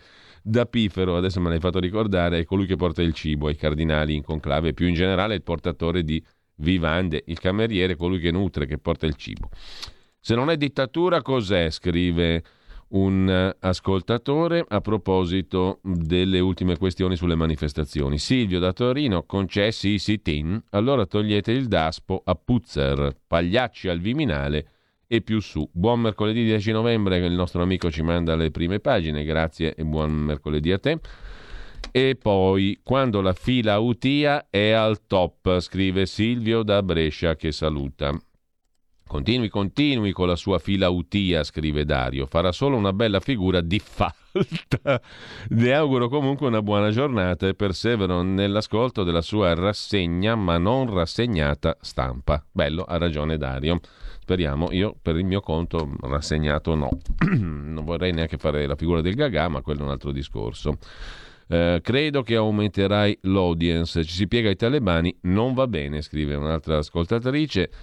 Senti chi parla di talebani, questi idioti di giornalisti sono peggio del peggio. Va bene che ci mettono in lockdown, va bene se dovrò pagarmi l'ospedale, perché almeno se pago mi cureranno come si deve con tutte le cure che ci sono. I vaccinati vadano pure gratis a farsi curare all'USL. Pago, pretendo. Dovrebbero farli gli ospedali a pagamento per il Covid, almeno li ti curano bene perché paghi e pretendi. E ancora dai messaggi di oggi, mm, eh, cos'è che dobbiamo segnalare? Eh, un altro messaggio sui Novax Untori, gli extracomunitari intasano gli ospedali, allungano le liste, noi paghiamo anche i buonisti, compresa la Chiesa con le tasse, soldi che potrebbero migliorare la vita di tutti i cittadini. Poi ancora a proposito di Singapore, ma lì il vaccino è obbligatorio? Perché se così fosse le cose cambiano non come in Italia che non è obbligatorio ma fanno di tutto per inocularti, scrive Pietro. E un altro messaggio, io non sono più leghista dal papete, troppo stupido il giovanotto nonostante becchi, ma continuo a sostenere la radio, sto facendo il solito bonifico di 30 euro. Scrive questo ascoltatore o ascoltatrice. Fila utia. Mi viene in mente filo uguale amicizia, auto uguale se, ma ieri col cagliare non ci ho preso, per cui scrive Laura da Bologna. Questa volta invece ci ha preso piuttosto bene, poi spiegheremo il perché. Ragazzi, vi vedo un po' mosci sulla filautia e sulla diffalta. Sotto bisogna arrivare prima delle nove e mezza a risolvere la questione. Filautia, diffalta, più filautia, meno diffalta, allo scopo della rassegna stampa che continuiamo con eh, Italia Oggi e da Italia Oggi vi segnalo ancora il pezzo di Domenico Cacopardo sul trasporto pubblico col freno, è gestito in un corsetto di vincoli che impedisce di mettere in concorrenza gli operatori, il trasporto pubblico è più al servizio dei dipendenti che non degli utilizzatori. Si ipotizza l'apertura dei taxi alle piattaforme tecnologiche, ma manca il coraggio di sottoporre a vere gare competitive i servizi di trasporto pubblico locale su gomma, la rimozione delle vecchie fallimentari gestioni potrebbe dare una svolta virtuosa alla finanza pubblica locale e regionale. Sempre poi da Italia Oggi, a proposito di Singapore, cure più care per i Novax dall'8 dicembre, chi a Singapore non si vaccina per scelta dovrà pagarsi il ricovero in ospedale, bisogna convincere tutti a immunizzarsi, dicono le autorità di Singapore. E poi c'è l'intervista di Alessandra Ricciardi a Guido Rasi, consulente del commissario all'emergenza Covid figliuolo, ex direttore generale dell'Agenzia Europea del Farmaco, l'EMA. Sono decuplicati i contagi a Trieste, dice il professor Rasi. Si è visto in concreto cosa fa il virus con un assembramento di persone non protette. Il governo non è stato supportato dalle autorità locali, chiamate ad adottare misure strutturali in settore chiave come i trasporti e la logistica per i tamponi nelle scuole. Questo contribuisce a creare disomogeneità tra i territori, che sono le vere criticità. Siamo a 5 miliardi di vaccinazioni nel mondo. Abbiamo visto cosa succede nei paesi a bassa vaccinazione, media e alta ci sono tutti gli elementi per non avere dubbi, per una serena valutazione di cosa è opportuno fare.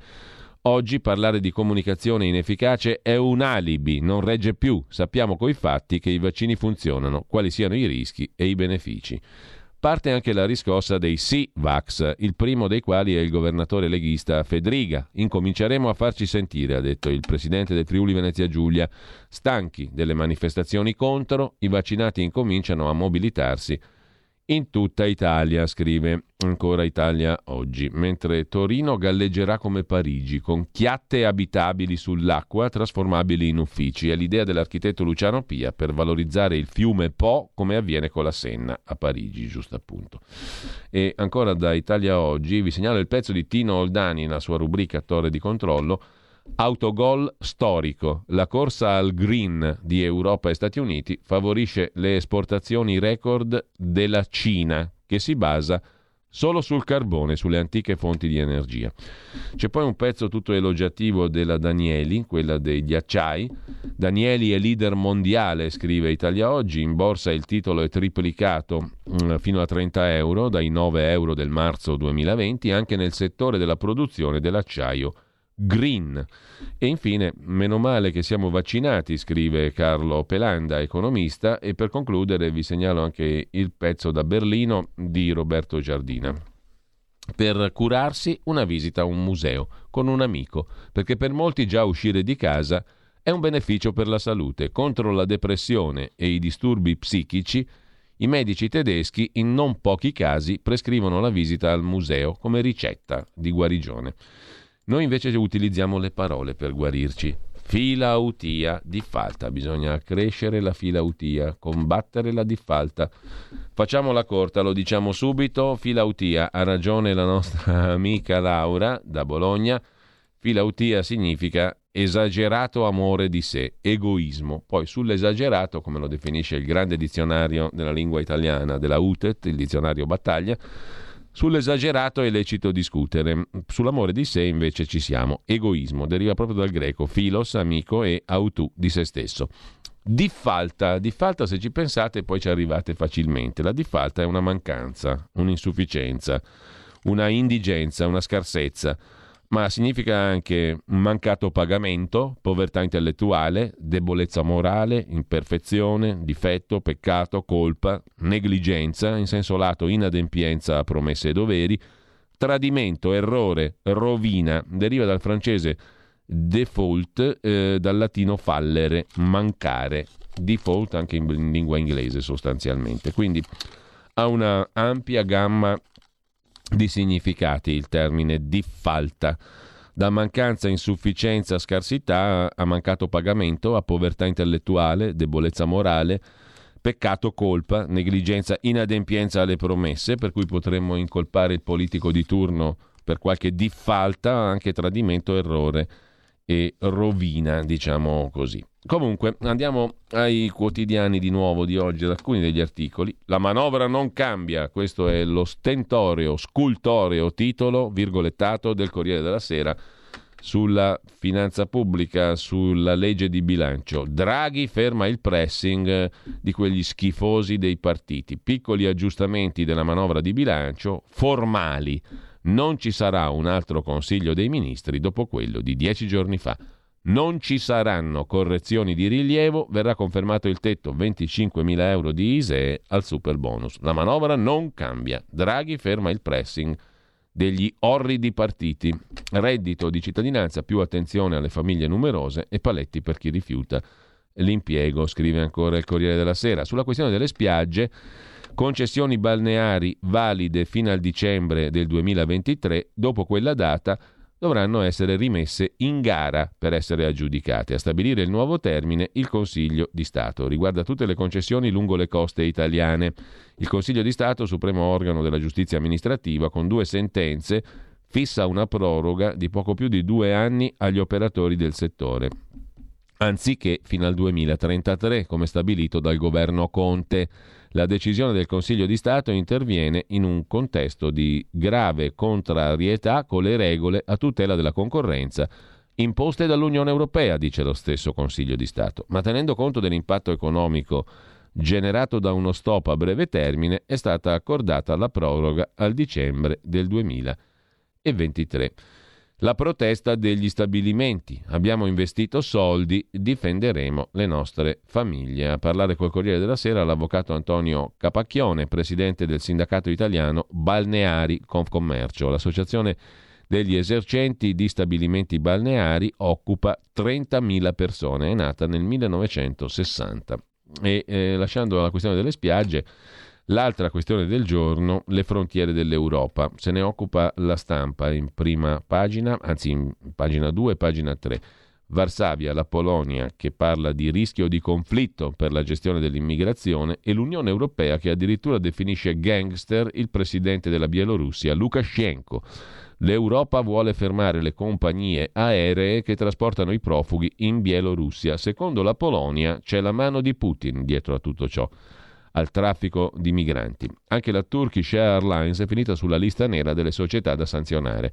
23.000 gli ingressi irregolari in Polonia dai confini bielorussi, secondo il governo. 14.000 i dollari che i trafficanti chiedono ai migranti intenzionati ad entrare in Europa attraverso Minsk, la Bielorussia. Baghdad-Minsk, la mia odissea, il racconto di un profugo, Haidar, ho pagato tanti soldi, mi hanno messo in auto e scaricato al confine dell'Unione Europea. Anche in Lituania la situazione è esplosiva. I trafficanti, dice Haidar, 22 anni profugo iracheno, mi hanno preso all'aeroporto in Bielorussia, poi dei militari mi hanno portato al confine. Volevo andare in Germania, portare la mia famiglia che aspetta in Iraq. Temo che non succederà.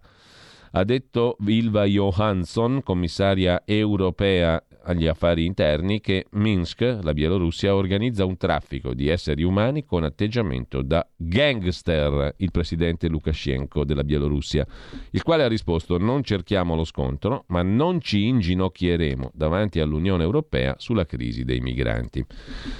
C'è anche chi parte dall'Italia, cioè chi migra dall'Italia e non torna più. Se ne occupa a venire. In pagina 6 è uno studio della Fondazione Migrantes della Caritas. Sono stati oltre 109.000 gli italiani che hanno lasciato l'Italia nel 2020 nonostante la pandemia.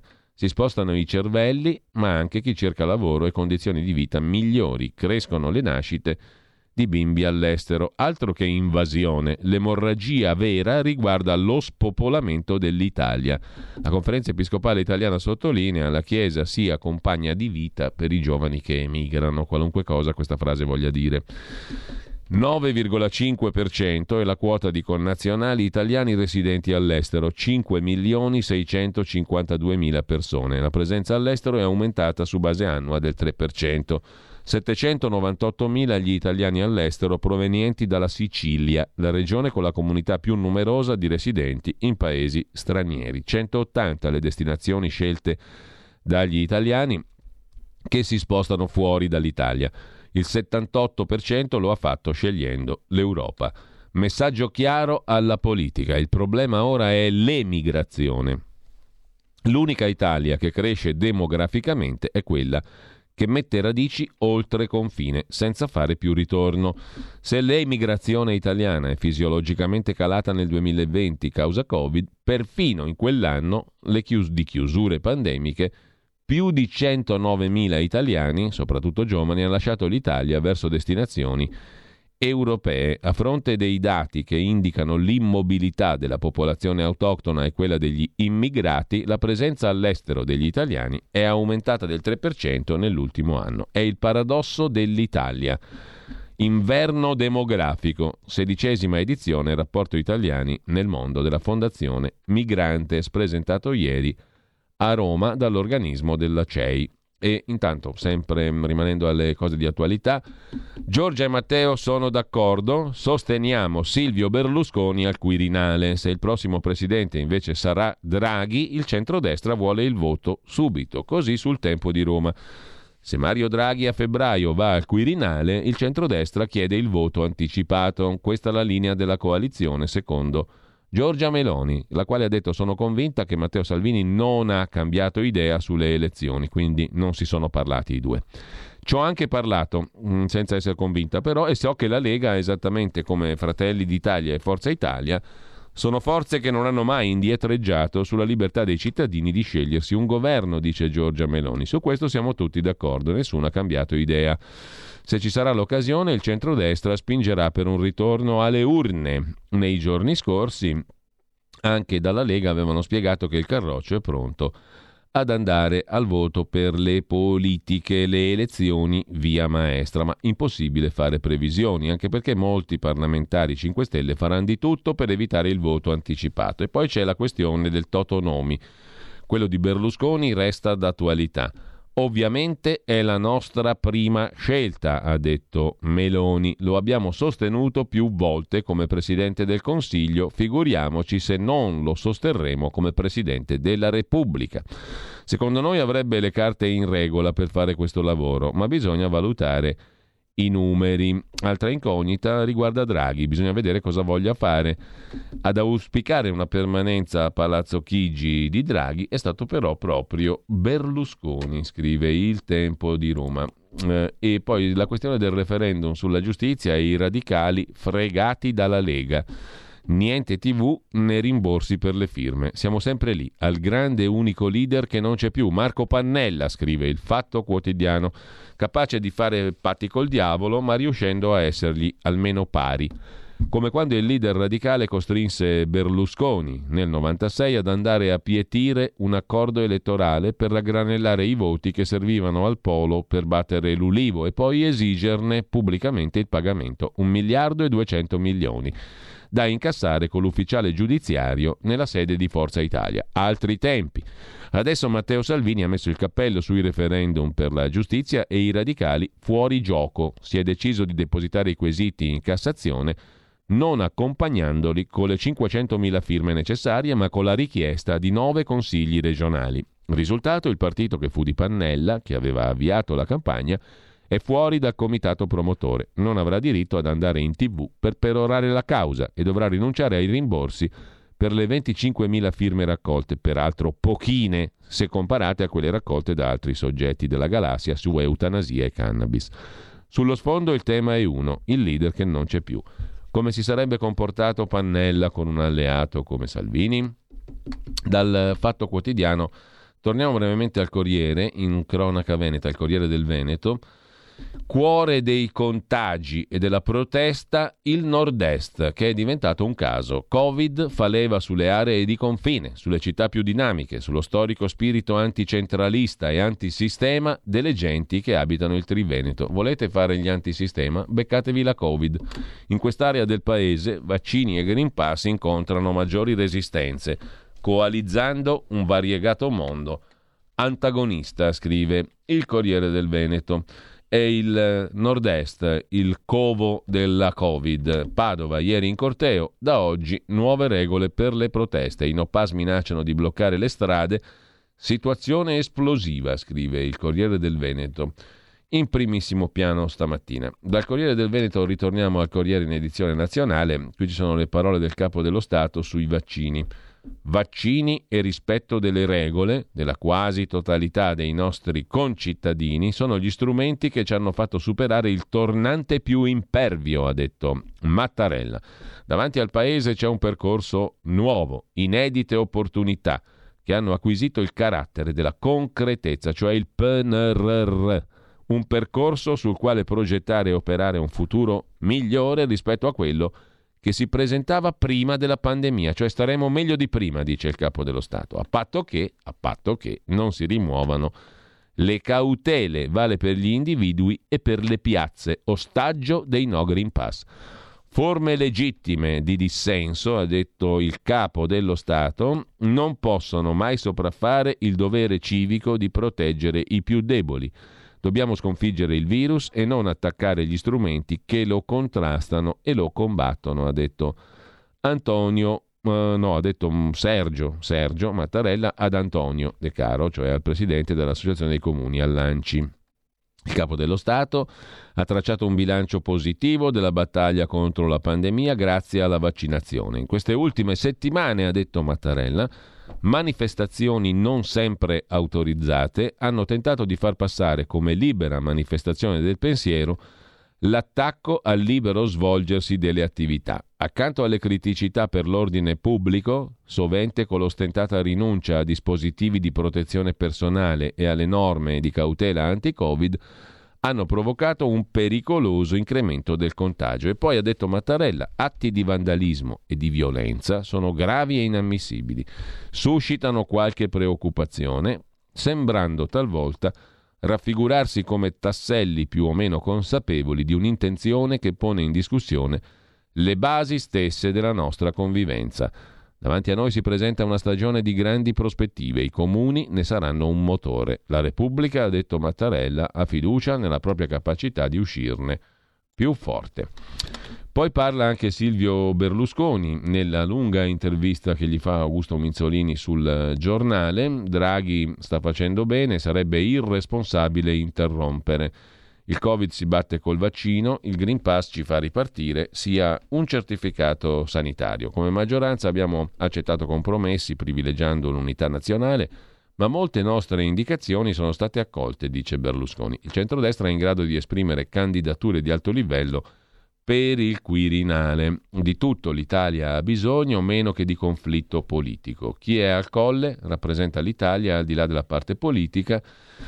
Il reddito di cittadinanza è la risposta sbagliata a un problema reale, la povertà. L'anomalia di Forza Italia, Lega e Fratelli d'Italia divisi sul governo durerà sino al 2023. Inaccettabile che il lavoro dei negozianti sia danneggiato dai Novax, dice ancora Berlusconi. Infine sono orgoglioso di essere italiano per la risposta dei cittadini all'emergenza pandemica. Ma l'intervista è molto lunga, poi ripercorriamo alcuni passaggi. Stai ascoltando RPL. La tua voce libera, senza filtri né censura. La tua radio. Qui Parlamento. E in collaborazione con il gruppo della Camera, ecco la nostra rubrica Il Qui Parlamento quotidiana. Do il benvenuto e il buongiorno a Luca Toccalini, deputato, componente della Commissione Cultura della Camera e responsabile dei giovani leghisti. Buongiorno Luca, grazie per essere con noi. Buongiorno Giulio, buongiorno a tutti. Allora, come ci si sente a essere uno degli uomini nuovi della Lega di Matteo Salvini? Ti hanno presentato così sui giornali in questi giorni, l'abbiamo letto anche in rassegna stampa, no? Noi ti conosciamo da un po' prima, quindi per noi non sei tanto no, ma, nuovo. Ma, ma infatti in, in, realtà è una grande costruzione giornalistica perché di fatto abbiamo l'enorme fortuna di essere appunto sul campo, come si suol dire già da tanti anni e, e soprattutto di avere un leader che da sempre ha creduto nei giovani e quindi si stupiscono i giornali di questa grande novità, diciamo che noi ci stupiamo un po' meno. Ecco. Allora Luca, al di là diciamo, delle questioni così eh, superficiali, ti chiedo di interpretare un pochino qual è il momento politico. No? Anche il Corriere della Sera ti ha recentemente intervistato lunedì scorso partendo da questa questione del governo Draghi e del significato politico del governo Draghi. Eh, ora siamo davanti a questioni importanti, la finanziaria, la legge di bilancio, l'utilizzo, se è una cosa concreta, anche dei fondi europei le decisioni sul protrarre o meno lo stato d'emergenza, il Green Pass fino a primavera, fino all'estate. Eh, tu hai detto, se non sbaglio, che in sostanza, quanto al governo, eh, entrarci è stato un atto di responsabilità, giusto rimanerci, ma il programma non è il nostro, cosa che possono dire peraltro credo tutte le forze politiche che pure in Parlamento poi appoggiano mh, la maggioranza, Draghi insomma, o no? Assolutamente. Eh, e quindi assolutamente. diciamo dove sta uh, l'utilità marginale, per usare un termine caro agli economisti, del rimanere al governo? No, assolutamente. Eh, il programma non è nostro perché non è un governo politico, è un governo di, tra virgolette, salvezza nazionale dove noi siamo entrati per la campagna vaccinale e per uscire di fatto dal Covid. Poi si sa che è un governo non a lungo termine, è un governo che non sosterremo dopo, dopo questa esperienza. Eh, I numeri e i risultati si vedono di questo nostro ingresso al governo nel limitare i danni che a volte purtroppo il PD piuttosto che il Movimento 5 Stelle vogliono portare in Consiglio dei Ministri su un tema piuttosto che sull'altro. Penso per esempio alla riforma delle pensioni, dove se non ci fosse stata la Lega al governo avremmo avuto un ritorno immediato alla legge Fornero, non ci sarebbe stata nemmeno una discussione per esempio su quota 102. Invece in questo caso per un anno siamo riusciti ad arginare il problema mantenendo quota 100 innanzitutto per i lavoratori in crisi delle piccole e medie imprese, già questo secondo me è un grande risultato, riottenendo opzione donne, una notizia poco, di poche ore fa perché il testo prevede finalmente non più l'età di 60 anni per opzione donna ma di 58 anni, anche questo è un grande risultato, ma soprattutto garantendo una possibilità di uscita anticipata che è quella di quota 102 per almeno un anno. Dopodiché, come ho sottolineato anche in questi giorni, nel 2023, salvo ulteriori catastrofi e ulteriori eh, pandemie a livello mondiale, si tornerà alle urne e saranno gli elettori a scegliere un partito o l'altro in base alla riforma delle pensioni che proporranno. È chiaro che gli elettori sanno che noi non proporremo mai una riforma che torni alla legge Fornero, come avevamo garantito e promesso nel 2017 e nel 2018, poi una volta eletti con dei numeri importanti in Parlamento, avevamo fatto tutt'altro. È chiaro che avevamo anche dei compagni di viaggio diversi, eh, anche se oggi sono tornati in parte dei compagni di viaggio, ma non avevamo un partito democratico soprattutto che su queste cose sapete benissimo fa tanto il partito di sinistra ma poi si trasforma e si, si, fa, si fa vedere esattamente l'opposto.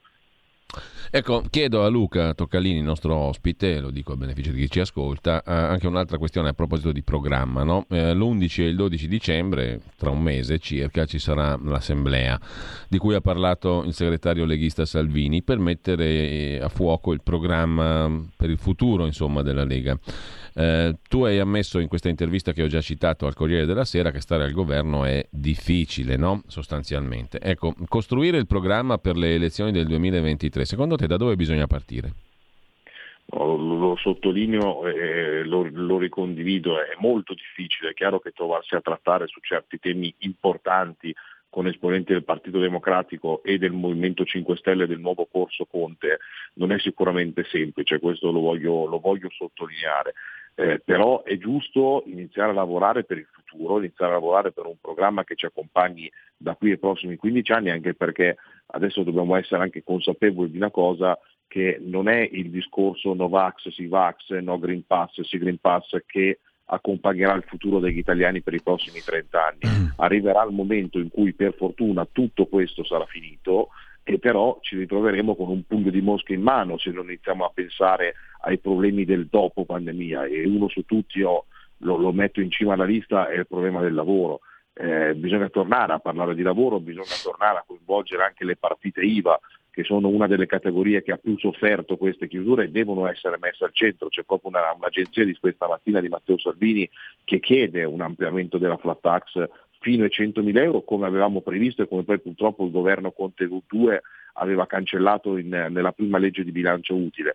È chiaro che noi dobbiamo far vedere di essere dalla parte dei lavoratori e dalla parte dei cittadini per bene, motivo per il quale, per come la vedo io, il lavoro deve essere messo in cima alle priorità. Tutto il resto è secondario rispetto a, appunto alla possibilità per tutti i cittadini italiani di mantenere un posto del, di lavoro per chi ce l'ha, ma soprattutto per riaverlo per tutti coloro che l'hanno perso e purtroppo sappiamo essere tantissimi nell'ultimo periodo. Con Luca, eh, non è che l'emergenza mm, che verrà prorogata probabilmente serve a evitare proprio che ci si faccia troppe domande sull'economia, sul lavoro, sulle cose reali? Ma quello dobbiamo essere noi bravi a raccontarlo alla gente. La Lega ha sempre avuto questa forza di raccontare quello che i giornali non raccontavano, che le televisioni non facevano vedere. Eh, è chiaro che l'obiettivo, ma questo purtroppo lo dico anche a livello giornalistico, è quello di parlare di Covid tutto il giorno. Ogni giorno noi quando compriamo un quotidiano, quando guardiamo un telegiornale, su cinque notizie, quattro sono sul Covid e non si parla poi dei problemi reali e concreti che la gente sta vivendo consapevoli di avere comunque ancora il Covid in mezzo alle scatole. E c'è un'altra questione secondo me importante e fondamentale di cui si parla molto poco ma su cui bisogna intervenire nel più breve tempo possibile, che è la mancanza delle materie prime per le aziende. Mm. Noi abbiamo decine, anzi centinaia di aziende che in questo momento stanno addirittura sospendendo delle linee produttive non perché non abbiano il lavoro, anzi avrebbero tante commesse da poter realizzare nel più breve tempo possibile, ma che purtroppo non hanno a disposizione le materie prime perché ahimè negli anni passati abbiamo fatto scappare troppe aziende all'estero e abbiamo puntato tutto, purtroppo soprattutto sui governi di sinistra, sulla Cina dove oggi le materie prime vengono prodotte inquinando, fregandosene di ogni regola possibile, però ad oggi abbiamo un problema serio in Italia.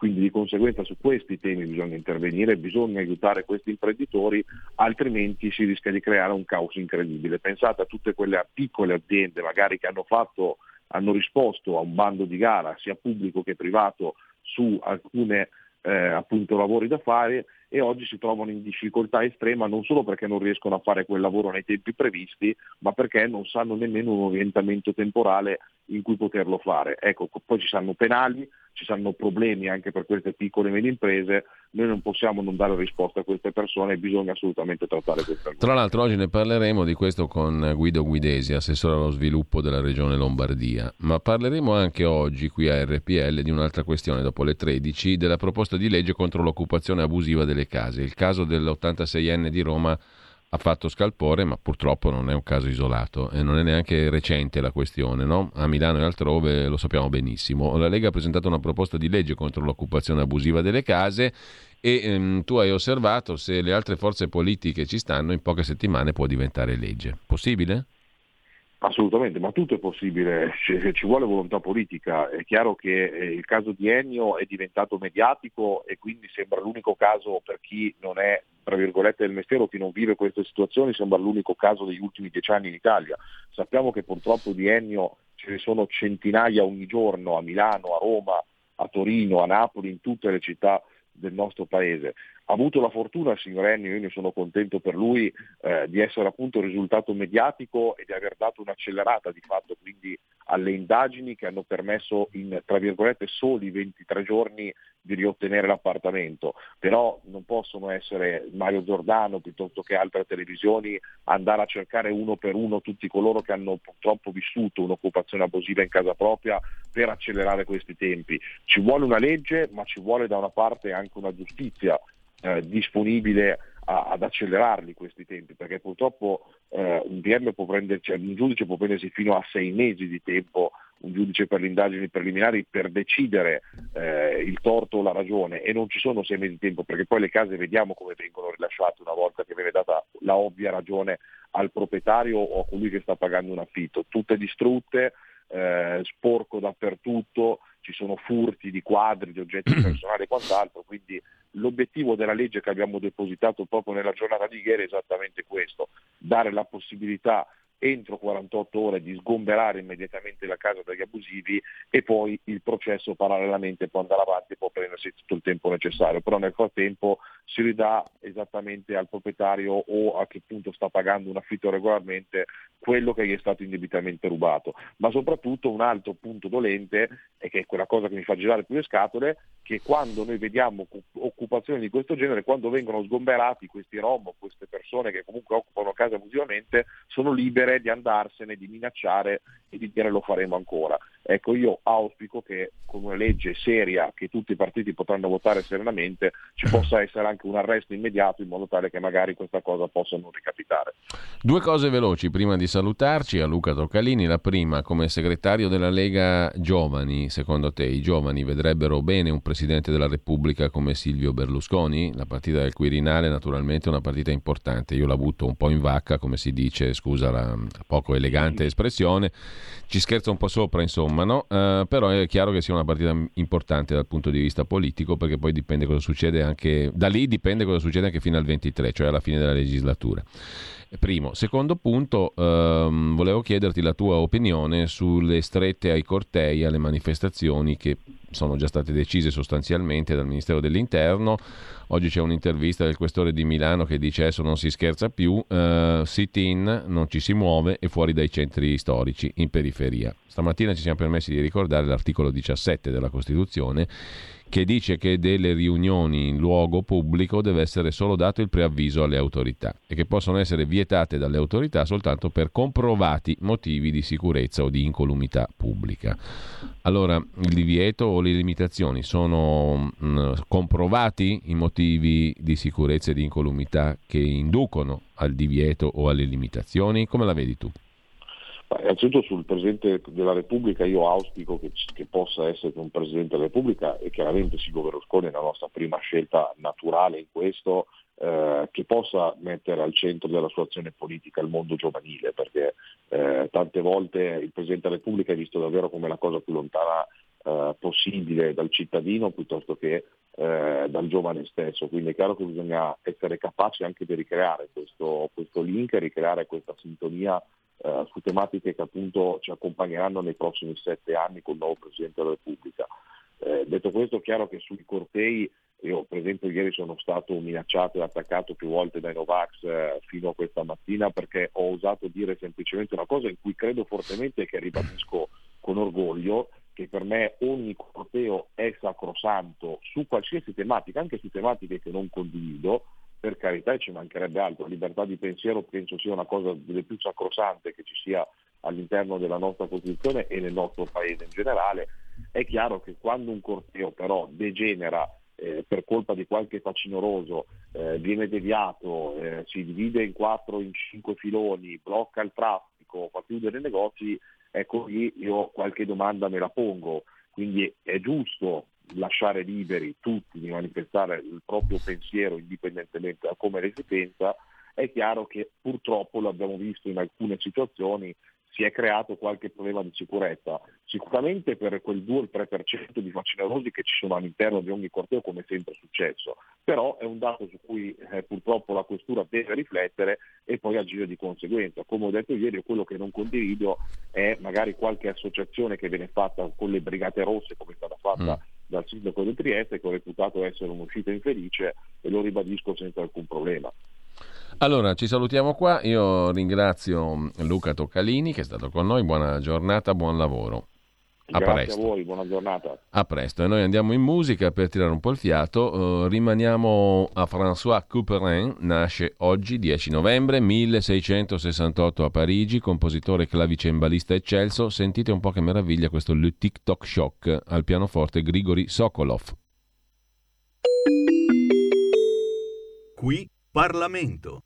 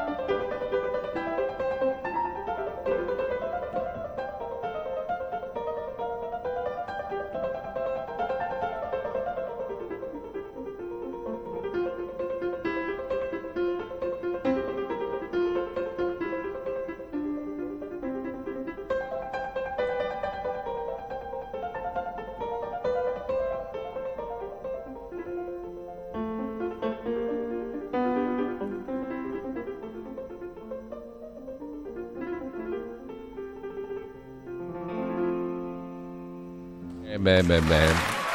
Qui gli applausi vanno gustati tutti perché dire che è bello a questa esecuzione è dire poco, è una cosa meravigliosa. A proposito di largo ai giovani, scrive Valli 346 6427 756.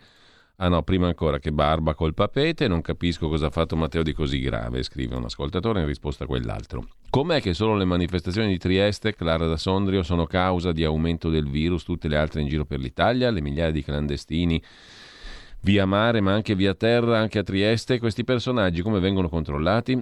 Altro messaggio, per favore mollate Forza Italia, tanto questi votano come il PD. A proposito di largo ai giovani, scriveva lì, ci manca Berlusconi al Quirinale, che pena. Tra l'altro Berlusconi, qualcuno potrebbe dire, amava non tanto i giovani, ma le giovani. In ogni caso, adesso alla sua età ha fatto la testa, ha messo la testa a posto Berlusconi. non mi ricordo interventi di Mattarella scrive un altro ascoltatore, contro i notav, centri sociali, scioperi al sud che bloccano treni e autostrade. Il peggior presidente dopo l'inarrivabile napolitano. E ancora, Az, Mattarella è diventato un esperto virologo, pure lui, scrive un altro ascoltatore. E già come in matematica, è già eh, come in matematica, se uno sta in mezzo a due virologi diventa virologo pure lui, teorema del confronto. C'è un altro ascoltatore che sinteticamente scrive che ridere alle ore 9.05. Giorgio, Toccalini parli bene ma razzoli male, come faccio a fidarmi quando per esempio quota 100 non si tocca, poi ciao, i bimbi non si toccano, ciao, noi non siamo legati alle poltrone, Ciao, immigrazione arrivano come prima, più di prima. Approvate leggi contro il diritto di sciopero se non nel deserto per non disturbare nessuno, così da non essere ascoltati, perché questo governo che sostenete, scrive maiuscolo Giorgio, non ascolta nessuno, parole, parole, parole, sono lontani i tempi quando orgoglioso ascoltavo Gaber da questa radio, qualcuno era comunista, la libertà.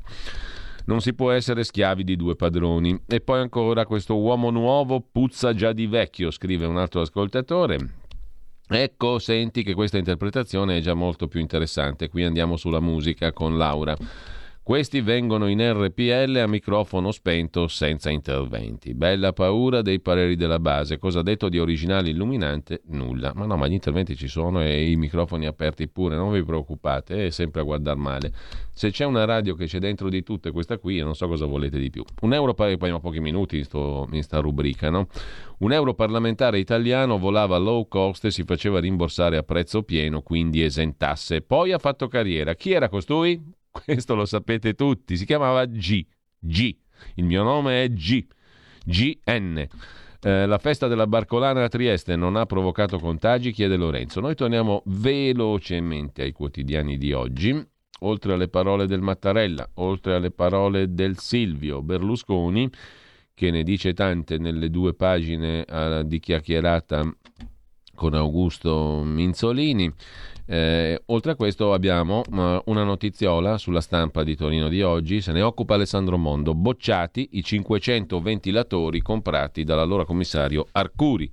Sono letteralmente da buttare, sono macchinari inutilizzabili, tanto abbiamo pagato noi. Arrivarono in Piemonte nella prima fase della pandemia, da oltre un anno in magazzino, inutilizzabili da buttare. Grazie Domenico Arcuri, l'intoccabile Domenico Arcuri. Lunedì il report finale è stato consegnato al generale figliuolo in visita a Torino, scrive la stampa oggi. Sulla Repubblica invece c'è l'intervista al questore di Milano, Giuseppe Petronzi, non fate rime, per favore. Basta caos, no pass. Adesso cambia il film. Da sabato studieremo soluzioni per manifestare senza infastidire i poveri automobilisti, poverini o la collettività. Eserciteremo ogni azione utile per far rispettare il nostro progetto. Ai milanesi dico la febbre sta diminuendo, cioè sono sempre meno questi stronzi che protestano. Questore Petronzi, che film vedremo sabato? Diverso rispetto a quello visto finora, garantisce il questore di Milano. Dopo una lunga fase di studio le idee si chiariscono, speriamo in una risposta intelligibile per la città. Approfondirò i termini della circolare del Viminale sulle manifestazioni e i cortei in periferia e sit-in e non muoversi. Le indicazioni detteranno la linea che terrà conto di tutte le variabili, tutti i temi sulla staticità della manifestazione, l'ubicazione periferica e eventuali prescrizioni saranno attentamente valutati, dice il questore di Milano Petronzi. Il comitato si è sciolto, il comitato mm, dei manifestanti. Non ho registrato risultati dal confronto con loro. Mi è parso un esercizio del diritto alla contrapposizione più che del diritto a manifestare. Opereremo anche senza confronto, che comunque è sempre benvenuto.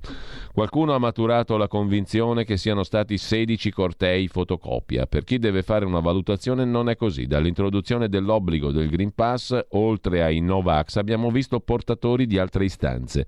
Resta la eterogeneità di chi partecipa e la ricerca di una confusione eterodiretta una contrapposizione non violenta, una conflittualità sporadica, ma non abbiamo dato una sola manganellata né usato un idrante, dice il questore di Milano nell'intervista a Repubblica che chiede è fine della linea morbida? L'importante, risponde il questore di Milano, è non far degenerare la situazione. Riteniamo di aver fatto ricorso a tutti gli strumenti a disposizione, prescrizioni, misure preventive, DASPO, fogli di via, arresti e denunce. In ogni caso il messaggio è basta caos, no pass, adesso cambia il film da Milano, la prossimo sabato. Sulla questione c'è anche il pezzo sulla pagina nazionale del Corriere della Sera, dalla zona Duomo a Milano a Piazza Verdi di Palermo, la mappa dei luoghi che saranno proibiti dal Ministero dell'Interno. Le piazze vietate ai no pass. Da metà ottobre si susseguono le manifestazioni, adesso ci sono le nuove regole. Piazza Fontana a Milano la zona del Duomo, Brera, Piazza del Popolo a Roma, Santa Croce e Santa Maria Novella a Firenze, Piazza Unità d'Italia a Trieste, il lungomare di Napoli con Piazza Dante e Piazza del Plebiscito, ma anche Piazza Maggiore a Bologna, Piazza Ferrarese a Bari, Piazza Santoronzo a Lecce e via dicendo, Piazza Verdi a Palermo è solo una parte della mappa dei luoghi dove saranno vietate le manifestazioni pubbliche, come raccomandato dal Ministero dell'Interno. Niente cortei e sit-in, cioè manifestazioni statiche spostati in altre aree, valutate volta per volta per evitare blocchi della circolazione e impennate dei contagi.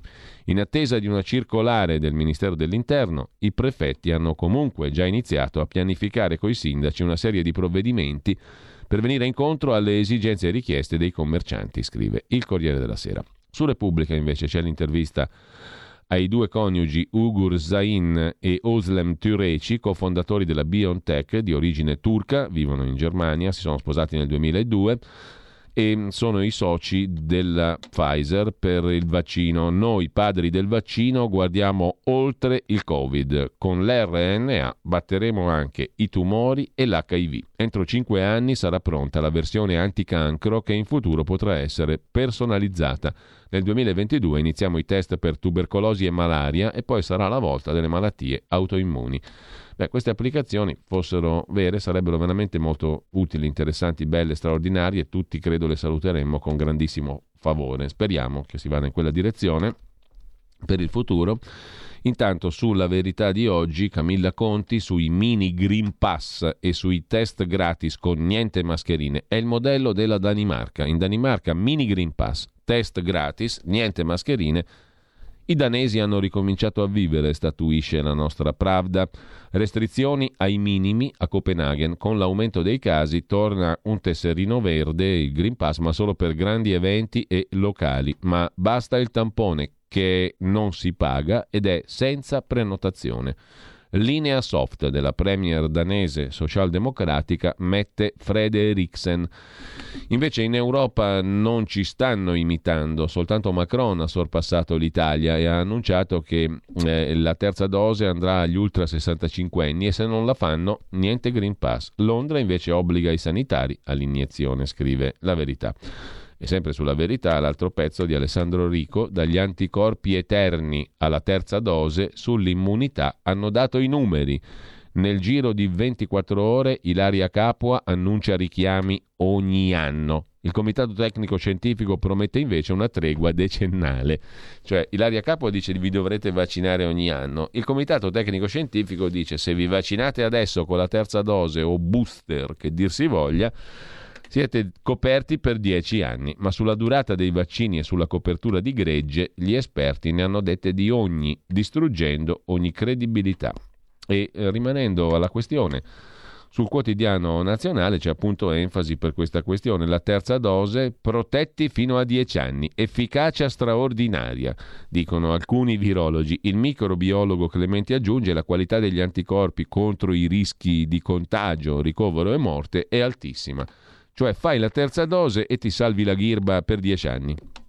Una vicenda curiosa di cronaca invece viene da Como, Solbiate con Cagno e eh, Olgiate con Masco finte vaccinazioni, i pazienti della dottoressa che faceva le finte vaccinazioni si dicono sconcertati. Anche ieri era al lavoro questa dottoressa Stefania Boga. Da parte sua ancora nessun commento alla vicenda. Parlano gli assistiti che si dicono allibiti da questo comportamento. Un'atmosfera fredda a Solbiate con Cagno, eh, non solo per la temperatura, ma per il ciclone che ha scosso la comunità. La notizia ha visto protagonista una dottoressa 64enne accusata di aver finto di somministrare vaccini anti-Covid a 17 pazienti reticenti, permettendo loro di avere illegittimamente il Green Pass.